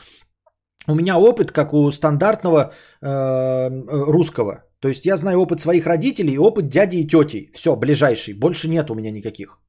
Больше внутренние отношения ни одной семьи я не знаю. Те люди, с которыми я дружу, я не знаю, как они воспитывают детей. Не знаю, как их воспитывали. Я об этом не разговариваю. Со своими друзьями я не разговариваю о том, что у них было в семье. Это как-то не принято. Как у американцев не принято говорить о зарплате, так мне не принято. Я никогда не интересовался, типа, вой, друг, а вот как вот у тебя была семья, там, как тебе... Вот это нет. Мы с ним там разговариваем, там, какие фильмы смотреть, там, я не знаю, как тачку починить, еще что-то. А вот эти семейные, это как-то какая-то тема табу, о которой не говорится. Поэтому у меня опыта на... Э, вот мы говорим, да, э, тян и секс, которым мы не занимаемся. Вот. Я спрашиваю там, как вы там с телками трахались. Это я могу спросить, с какими телками, как вы трахались. И вот на основе их опыта потом рассказывать вам байки. Это будьте здрасте. Это пожалуйста. Могу у них спросить, как они эм, автомобиль покупали, как продавали квартиру. Это тоже будьте здрасте, я потом вам перескажу этот опыт. Но я никогда ни у кого не интересовался, как полные у них семьи или неполные семьи, как они себя по этому поводу чувствуют. И мнение их поэтому не узнавал. Поэтому у меня в, этом разрезе полный вакуум. Я беру опыт только своих родителей, дяди и теть и современной литературы э, по воспитанию детей. Ну и то, как я это вижу, как я сам это придумал, понимаете?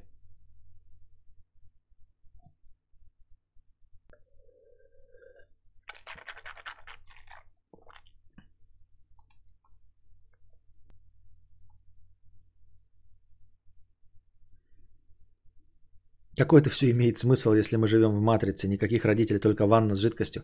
А вот это как раз-таки хороший вопрос. Какой смысл? Эм, э, это как раз-таки большой смысл имеет. Если ты всю жизнь проживешь э, в колбе с жидкостью, и э, матрица тебе покажет, что ты родился, и ты в этой матрице, не выходя из нее, умрешь, то все, что происходит в матрице, весь обман, который есть в твоем мире, это и есть твоя жизнь. А вот то, что ты в это время на самом деле лежишь в колбочке, это не имеет никакого нахер значения. Полная любящая семья была, а комплексов в итоге на Ягуар психологу хватило бы. Но зато денег нет, держусь. Как это говорят? Э, вы э, не спешите идти к психологам. Не бойтесь. Вы не сходите, ваши дети сходят. Вот такая вот дурацкая шутка. На этом мы заканчиваем сегодняшний э, театр абсурда. Надеюсь, вам понравилось. А приходите еще, приносите ваши добровольные пожертвования на подкаст завтрашний. Вот. Что, сегодня 3.20.